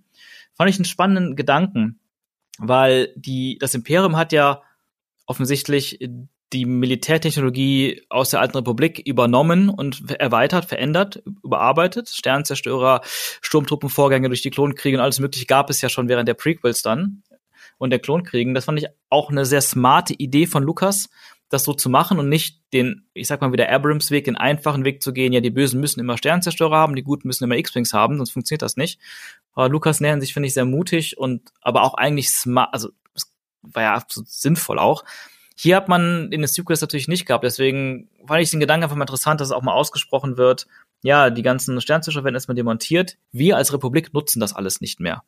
Und, ähm, und er hat, ich glaube, einfach aus seinem, also aus dem pragmatischen Denken von ihm, hat sich darüber, wundert sich darüber, hey, warum denn? Das ist doch alles noch gute Technologie, ne? Warum nutzt man das nicht? Das können wir doch noch verwenden. Fand ich interessant und auch in dem Zusammenhang fand ich auch sehr interessant, dass dann der, der, ja, der Typ, der dem immer die neuen Mhm. Akten vorbeibringt, mit seinem Wägelchen, ähm, auch so meinte, ja, und, und die Allianzflotte wird auch demontiert gerade. Das fand ich auch sehr interessant, weil auch in den Sequel-Filmen habe ich mich gefragt, warum haben die neuen Rebellen nur noch, weiß nicht, 20 X-Wings? Aber zuletzt hatten die Guten, die Rebellen, die von Leia irgendwie angeführt wurden, mehr oder weniger, ähm, nicht nur X-Wings, sie hatten Y-Wings, sie hatten A-Wings, sie hatten B-Wings, sie hatten Mon Calamari-Kreuzer. Wo ist das alles hin? Und ja, scheinbar ist das gerade so der Weg der neuen Republik zu sagen, all unser Kriegsgerät wird jetzt eingestampft, ähm, weil wir das nicht mehr brauchen. Ziemlich dumm. so. Es ist ziemlich dumm, und das hat René gestern auch gemeint. Und, aber ich dachte, ja, aber warte, wie, wie war das denn nach dem Zweiten Weltkrieg? All das Kriegsgerät, was dann noch existierte, das wird doch sicherlich auch nicht alles behalten, oder? Das wird doch sicherlich auch dann umfunktioniert, ab, abgebaut und, und das Material wiederverwertet, weil man brauchte es ja nicht. Man hat natürlich gedacht, das war's jetzt mit Krieg. Die nächsten vielen, Naja. vielen Jahrzehnte gibt es Na, keinen naja, Krieg mehr. unmittelbar nach dem Zweiten Weltkrieg hat man schon äh, gerade die die zwei Großmächte haben um die Wette aufgerüstet im Kalten Krieg. Okay. Ja, modernisiert, genau. Das, das ist stimmt. daraus entstanden. Aber der Kalte ja. Krieg, ist der direkt, war das direkt so ein 1 zu 1 Übergang? Oder war das so, es hat sich erstmal nach einer über die gewissen nächsten Phase zehn der Jahre hat sich das dann Ruhe. entwickelt Ja. danach, äh, während der Besatzung. Ähm, ich glaube, vieles Kriegsgerät wurde unbrauchbar gemacht, aber tatsächlich ist vieles noch verwendet worden, aber von Natürlich, anderen ja. Armeen. Ja klar, es, von gab, es gab ja sehr viele Stellvertreterkriege auch. Ja, okay. Ja. Ich habe viele Waffen Good noch im point. Koreakrieg alleine schon von den USA. Ich Ja. hab, also da ist schon noch einiges passiert. Also es ist, es ist, es ist, es ist weniger logisch. Aber interessant finde ich hier schon wieder, dass die bei der New Republic ähnlich wie beim Imperium so eine Bürokratie dazwischen steht. Da wird gar nichts hinterfragt. Das war ja eigentlich das, wie das Imperium dargestellt wurde. Es wird nicht hinterfragt, sondern es wird einfach gemacht. Und das sind die Regeln, an die du dich halten sollst und die Vorgänge. Und darüber hinaus hast du nicht nachzudenken, weil es, du bist nicht Teil der Hierarchie, die das entscheidet. Das war ja, Ja, ja, ja. auch, auch die negative Zeichnung, die das Imperium hat, besonders noch mal durch Endor, aber auch schon vorher. Und hier ist es so, dass sie diese negative Zeichnung einfach über die neue Republik stülpen, was ja auch bedeutet, okay, kein Wunder, dass die neue Republik, äh, es ist jetzt, jetzt wiederholt sich Star Wars wieder, so ähnlich wie im Prequel, das, was du gesehen hast, eigentlich so ein bisschen die Weimarer Republik war, die alte Republik. Also eine eigentlich funktionierende Demokratie, die natürlich zum Scheitern war, weil sie Angriffspunkte hatte. Und so ähnlich ist es jetzt mit der neuen Republik. Also was wir jetzt gerade im Mandoverse erleben, dass Sachen aus den Prequels mit den Sequels dadurch verbunden werden. Ja, ja. Weil, weil die Sequels haben ja dasselbe nochmal erzählt wie die Originaltrilogie. Also Mhm. ist jetzt die Aufgabe der Phase zwischen den beiden, zwischen Mhm. Originaltrilogie und Sequel-Trilogie, eben auch wieder diesen unvermeidlichen Untergang zu zeichnen, den die Prequels auch schon mal gezeichnet haben. Ja, ja, stimmt, da hast du recht, ja. Ja, das sind die großen äh, philosophischen, gesellschaftspolitischen Themen von Star Wars. Frag mich, ob Jar Jar Binks erneut schuld sein wird, einem Kanzler diese Sondervollmächte zu geben. Ach so. Es wird auf jeden Fall ein Stellvertreter für ihn. es- es- es gibt übrigens. ja- Es gibt Es eine Theorie da draußen. Es gibt eine Theorie da draußen. Sag jetzt nicht die Dark ja Darth Nein, nein, nein, nein, nein, nein, die ist okay, uralt. Gut. Ähm, angeblich werden wir diese Season erfahren, wie äh, Grogu es aus dem Jedi-Tempel geschafft hat. Ach so, ja gut, das, das ist ja Genau. Naheliegend, dass man da noch mal ein bisschen in die Vergangenheit blickt und so. Genau. Vor allem, wenn die jetzt eh Coruscant noch mal so quasi neu äh, geschaffen haben, also quasi die Pipelines, Mhm. um Coruscant in, in einer Folge zu zeigen, dann macht es ja auch Sinn, noch mal dahin zurückzukehren. Genau. Und es gibt eine Theorie, dass Jar Jar ihn gerettet hat. Weil er ja, zu, ja, weil er ja Zugang dazu hatte, weil er ein Senator war, sogar noch äh, im umstrukturierten Imperium. Und deswegen hätte er ein Baby da rausholen können, was so witzig wäre. Das, also, Also das, es das ist eine Theorie einfach darauf basierend, dass er Zugang hatte, so wie hunderte und tausende andere auch. Genau, genau, genau. Okay, Aber- also nur darauf basiert, das ist kein Leak oder irgendwie Nein, nein, sowas. nein, es ist kein Leak, es ist kein Okay. Leak. Aber, aber, ist aber, hergeholt. aber es wird immer wieder gemunkelt und das finde ich sehr witzig. Darf ich auch mal munkeln? Und zwar, ich habe es mir aufgeschrieben und du hast noch ganz komisch gefragt im Vorgespräch, Yves, ob das denn sein kann, ob das nicht von einem anderen Skript noch versehentlich rüberkopiert war. Äh, und zwar vom Last of Us Skript. Wir haben doch über The Last of Us geredet, zusammen mit Sebastian. Ja. Und äh, ich habe ja schon gesagt, das Problem für die zweite Staffel wird sein, eine gute Abby zu finden. Ach, und du Also denkst, eine es ist gute- hier diese ähm, Kane? eine weibliche Hauptfigur, die erstens natürlich gut schauspielern können muss, aber zweitens eben kräftig, also überaus muskulös gebaut. Und ganz ehrlich, ich hatte, also in dem Moment, wo äh, äh, Elijah Kane oder wie die Schauspielerin richtig heißt, ich schaue noch mal nach, Katie M. O'Brien da sitzt in einem in einem äh, mas grauen Muscle-Shirt. Ich, ich schwöre bei Gott, das gleiche Ding hat Abby an in Last of Us Part 2. Da habe ich gedacht, oh, wir haben unsere Abby gefunden. Ach, das ist sie. ja. Also eine junge Gina Carano wäre quasi auch eine Abby gewesen, aber erstens arbeitet die nie mehr wieder für irgendjemanden großen, aber zweitens äh, ist sie zu alt. Aber, aber das da wäre jetzt meine erste Wahl für eine Abby. Interessanter Gedanke, ja. Oder?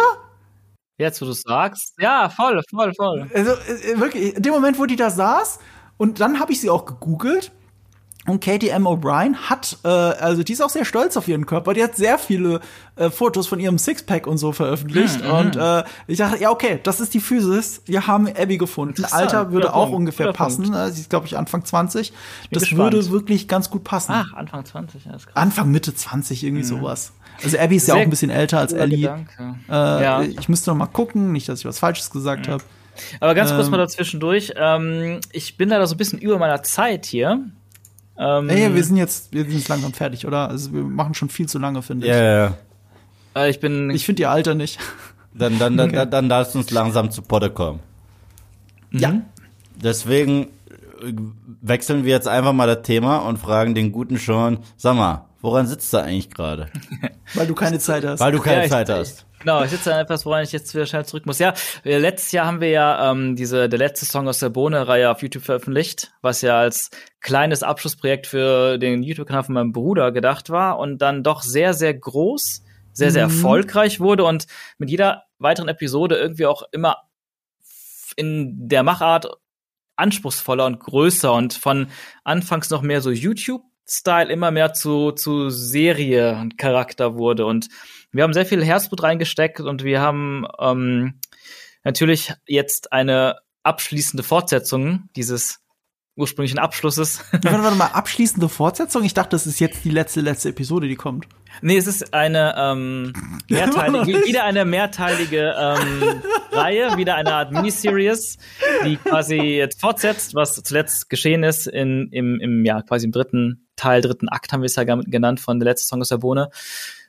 Und aber auch die große Geschichte, also für die, die es gesehen haben, da sind ja noch neue, wir haben es auch gemacht mit Cameos aus anderen Universen innerhalb des Kosmos meines Bruders. Dieser billige. Fanservice schon, ich weiß ja nicht. Aber es ist durchdacht. es hat auch alles seinen Sinn. Und ja, und jetzt ähm, sind wir dabei, in diesem letzten, in der letzten Geschichte über mehrere Teile hinweg diese ganzen Geschichten zusammenzubringen, zu einem Ende zu bringen, wirklich zu einem kompletten Ende, wirklich Ende, Ende, Ende. Danach kommt nichts mehr auf diesem Kanal. Und ähm, ja, es ist dementsprechend auch, wie es sich letztes Jahr entwickelt hat, auch sehr viel komple ja, komplexer, größer, anspruchsvoller, aber auch verrückter geworden. Und ähm, wir schreiben gerade. Wir schreiben jetzt gerade die Drehbücher. Wir wollen anders als letztes Jahr, wo sich das, wie gesagt, sehr krass entwickelt hat, ohne dass wir es so erwarten ha erwartet hatten. Ich meine, wir hatten letztes Jahr gedacht, wir machen dreimal 20 Minuten, Punkt. Mhm. Erster Teil war 22, zweiter Teil war 28, dritter Teil war 40. Ähm, plus zwei Spin-offs auch noch. Und, ähm, und ja, weil wir auch so viel zu erzählen hatten, uns, uns das so Spaß macht, das haben wir auch gemerkt, Mhm. Plötzlich zu denken, ach, der Charakter ist irgendwie voll cool, lass mal einen Spin-off über den machen, dann können wir noch mehr auf ihn eingehen. Und wir irgendwann dachten, fuck, wir wissen, jetzt, jetzt verstehen wir, wie Disney und Marvel funktionieren. Das macht ja wirklich Spaß, das verleitet einen immer mehr und immer größer zu denken. Ja, und ähm, genau, das ist jetzt äh, anders als letztes Jahr, wo das, wie gesagt, so ein bisschen, dann kam was dazu, dann kam was dazu, waren wir jetzt strategischer, organisierter dran gehen und von Anfang an alle Drehbücher fertig schreiben, bevor wir in den Dreh gehen. Natürlich wird sich immer noch was ändern und sowas, aber dass man wirklich deutlich vorbereiteter ist und genau weiß, was alles passieren muss. Nice. Und das, ja, daran sitzen wir gerade. Klingt geil. Ein Epos. Das ist wirklich wie Star Wars. Erst war alles ein bisschen unstrukturiert und eins nach dem anderen, aber jetzt wollt ihr es von vornherein planen. Ja, genau. Jetzt, jetzt. Genau. Und die anderen, die Jungs, die, die sitzen gerade unten quasi im Writers Room, die habe ich kurz verlassen für euch. Und jetzt gehe ich gleich wieder zurück und guck mal, was, was da entstanden ist in der Zeit. Schlechte Nachrichten, wir haben noch ein Spin-off. Nein. Das wird doch länger. Das wird ja ganz schön lange dann bei euch. Also äh, höre ich das jetzt richtig raus, dass Julian Bam bis 2024 immer noch nicht aufgehört hat, YouTube-Videos zu machen? War das nicht mal das ursprüngliche Ziel, aufzuhören mit Ähm, YouTube-Videos? Ja, also vor allem halt seinen Hauptkanal zu beenden, den er auch Mhm. quasi beendet hatte dann und erst Ende 2021, glaube ich. Genau, dann hat er ja wieder angefangen, diese abschließenden Ra Filme zu machen. Ja, Auch ja. Das waren ursprünglich drei, da waren es plötzlich neun, das sind es plötzlich 15, 20, keine Ahnung. Ähm, aber das ist dann auch wirklich der Abschluss für diesen Kanal. Aber die anderen Nebenkanäle, die er macht, womit ich auch gar nichts zu tun habe, ähm, die werden immer noch weiterlaufen. Ja, aber die sind ja auch ganz anderer Content. Genau. Also habe ich von dir gerade, äh, haben wir jetzt den Scoop, dass es dieses Jahr immer noch nicht zu Ende ist mit Julian Bam. Habe ich das richtig rausgehört? Hast du das gerade indirekt bestätigt? genau, ich hoffe, er hat es auch selber schon bestätigt, musste er Ah, okay, schade. ähm, dass halt dieses Jahr noch die Filme kommen und das wird auch wirklich das ganze Jahr dann uns beanspruchen. Nice. Mega. Ja, dann auf Ja, die nächsten 20 Millionen Views pro Episode. War es nicht nicht. 20 Millionen irgendwie sowas? Das war schon Nee, sehr ähm, viel. Also der, der erste Teil hat irgendwie über sieben Millionen, siebeneinhalb oder sowas, was halt schon echt erstaunlich ist. Vor allem für einen Kanal, der irgendwie zwei Jahre lang tot war. Ähm, hat uns alle sehr überrascht. Ja. Na, nice. Ja, zusammen mit deinem Darth Maul Apprentice bist du ja dann bei, bald bei 100 Millionen Views. Oh. Kann man so sagen. Stimmt, der hat jetzt 32 Millionen, habe ich letztens gesehen. Sechs Jahre ist es schon her. Wahnsinn. Nice. Ja. Und da sind wir uns alle einig, dass es definitiv besser ist als äh, der ein oder andere Sequel-Film. Ja. So, Okay. um das nochmal zu droppen. Ansonsten kann man Ja. dich hören bei deinem Podcast aus dem Off, wo, wie du schon ein paar Mal fallen hast lassen, mit René dann immer über, auch über jede Mendo-Folge redest, glaube ich. Ne? Genau, genau. Wir haben damit angefangen letztes Jahr mit Obi-Wan, weil wir da wirklich, das haben wir sehr antizipiert, weil wir da große, ja, beide, René und ich, eben zu den wenigen, nicht wenigen, aber zu den Leuten gehören, die die Prequels eben den viel abgewinnen kon ko konnten vor allem und immer noch teilweise können. Ähm, und sehr enttäuscht waren. Und wir dachten, wir experimentieren mal in unserem Podcast, dass wir das mal so machen. Jede, jede Folge ein Podcast direkt danach. Und dann haben wir das auch mit Boa Fett weitergeführt und jetzt bei Mando auch einfach gesagt, komm, das macht Spaß. Machen wir. Genau, also ihr könnt, genau wie äh, Markus so schön gerade zusammengefasst hat, äh, bei Spotify da, ähm, wo man Podcasts so hören kann, aus dem Off-Podcast hören mit René und mir und aktuell reden wir auch über Mando. Ich habe es auch noch mal verlinkt in den Shownotes Vielen Dank. natürlich. Cool, Dann vielen Dank. Äh, vielen Dank, Sean, dass du da warst. Ja, Ähm, danke. War ein cooles danke Gespräch. euch. Ich hoffe, ich bin mit meinen Ausschreitungen und meinen Gags nicht zu sehr auf die Nüsse gegangen. Nee, gar nicht. Ich fand das voll interessant. Ich fand es echt eine richtig coole Runde. Okay. Spaß gemacht. Hat Da auch bin sehr ich viel gespannt, Spaß was du gemacht dazu sagst, wenn wir dann über Alien 4 zusammen reden. Oh, ja, da freue ich mich oh drauf. Da muss ich ein Gott. bisschen mehr Zeit ein, mit Das- einplanen, dass wir so Ende offen sind. Oh Gott, ja, okay. Da bin ich auch der Anti. Also da bin ich ja. Ich glaube, das könnte unsere echte The Last Jedi-Diskussion Ja, werden. ich Oh, glaube, ja. ich bin also zwischen euch. Ich glaube, es wird interessant. Also ich find, also also also ich also also mein Kurzfazit für dich schon. Ich finde Alien vs Predator nicht so schlimm wie Alien Resurrection. Wow. Ja, ich finde Alien Ja, ne? Resurrection finde ich wirklich äh, Kotze. Also ich finde den richtig schlimm. Ey, äh, Krass. Aber ich kann's, ja, gut. ich habe jetzt extra nochmal geguckt. Ich, ich, Oha. ich habe ihn nochmal geguckt, um einfach nur, kennst du es, wenn du noch etwas schaust, nochmal, um zu sehen, okay, war ich vielleicht zu streng, ist es zu lange Mhm. her, hat sich meine Meinung verändert. Passiert ja manchmal. Ich habe diese Ja, ja, ja. Rewatch-Reihe auf Moviepilot. Die lebt davon. Wie, wie hebt ihr das für den Alien-Podcast auf? Ja, ich glaube, Sean muss das- jetzt wirklich in den Writers Room zurück, weil er noch unzählige Episoden Julian Bam drehen muss, sonst aus der Bohne. Deswegen, vielen Dank, dass du da warst. Wir sprechen Danke uns demnächst wieder. Yeah, Ja, ich und- freue mich. Ja, pass auf dich auf. auch. Genau. Wenn du dich jetzt noch mal ein paar Stunden lang in den Writers Room einsperrst und mit den, all den Leuten an der, am Whiteboard arbeitest, denk immer daran, this is the way.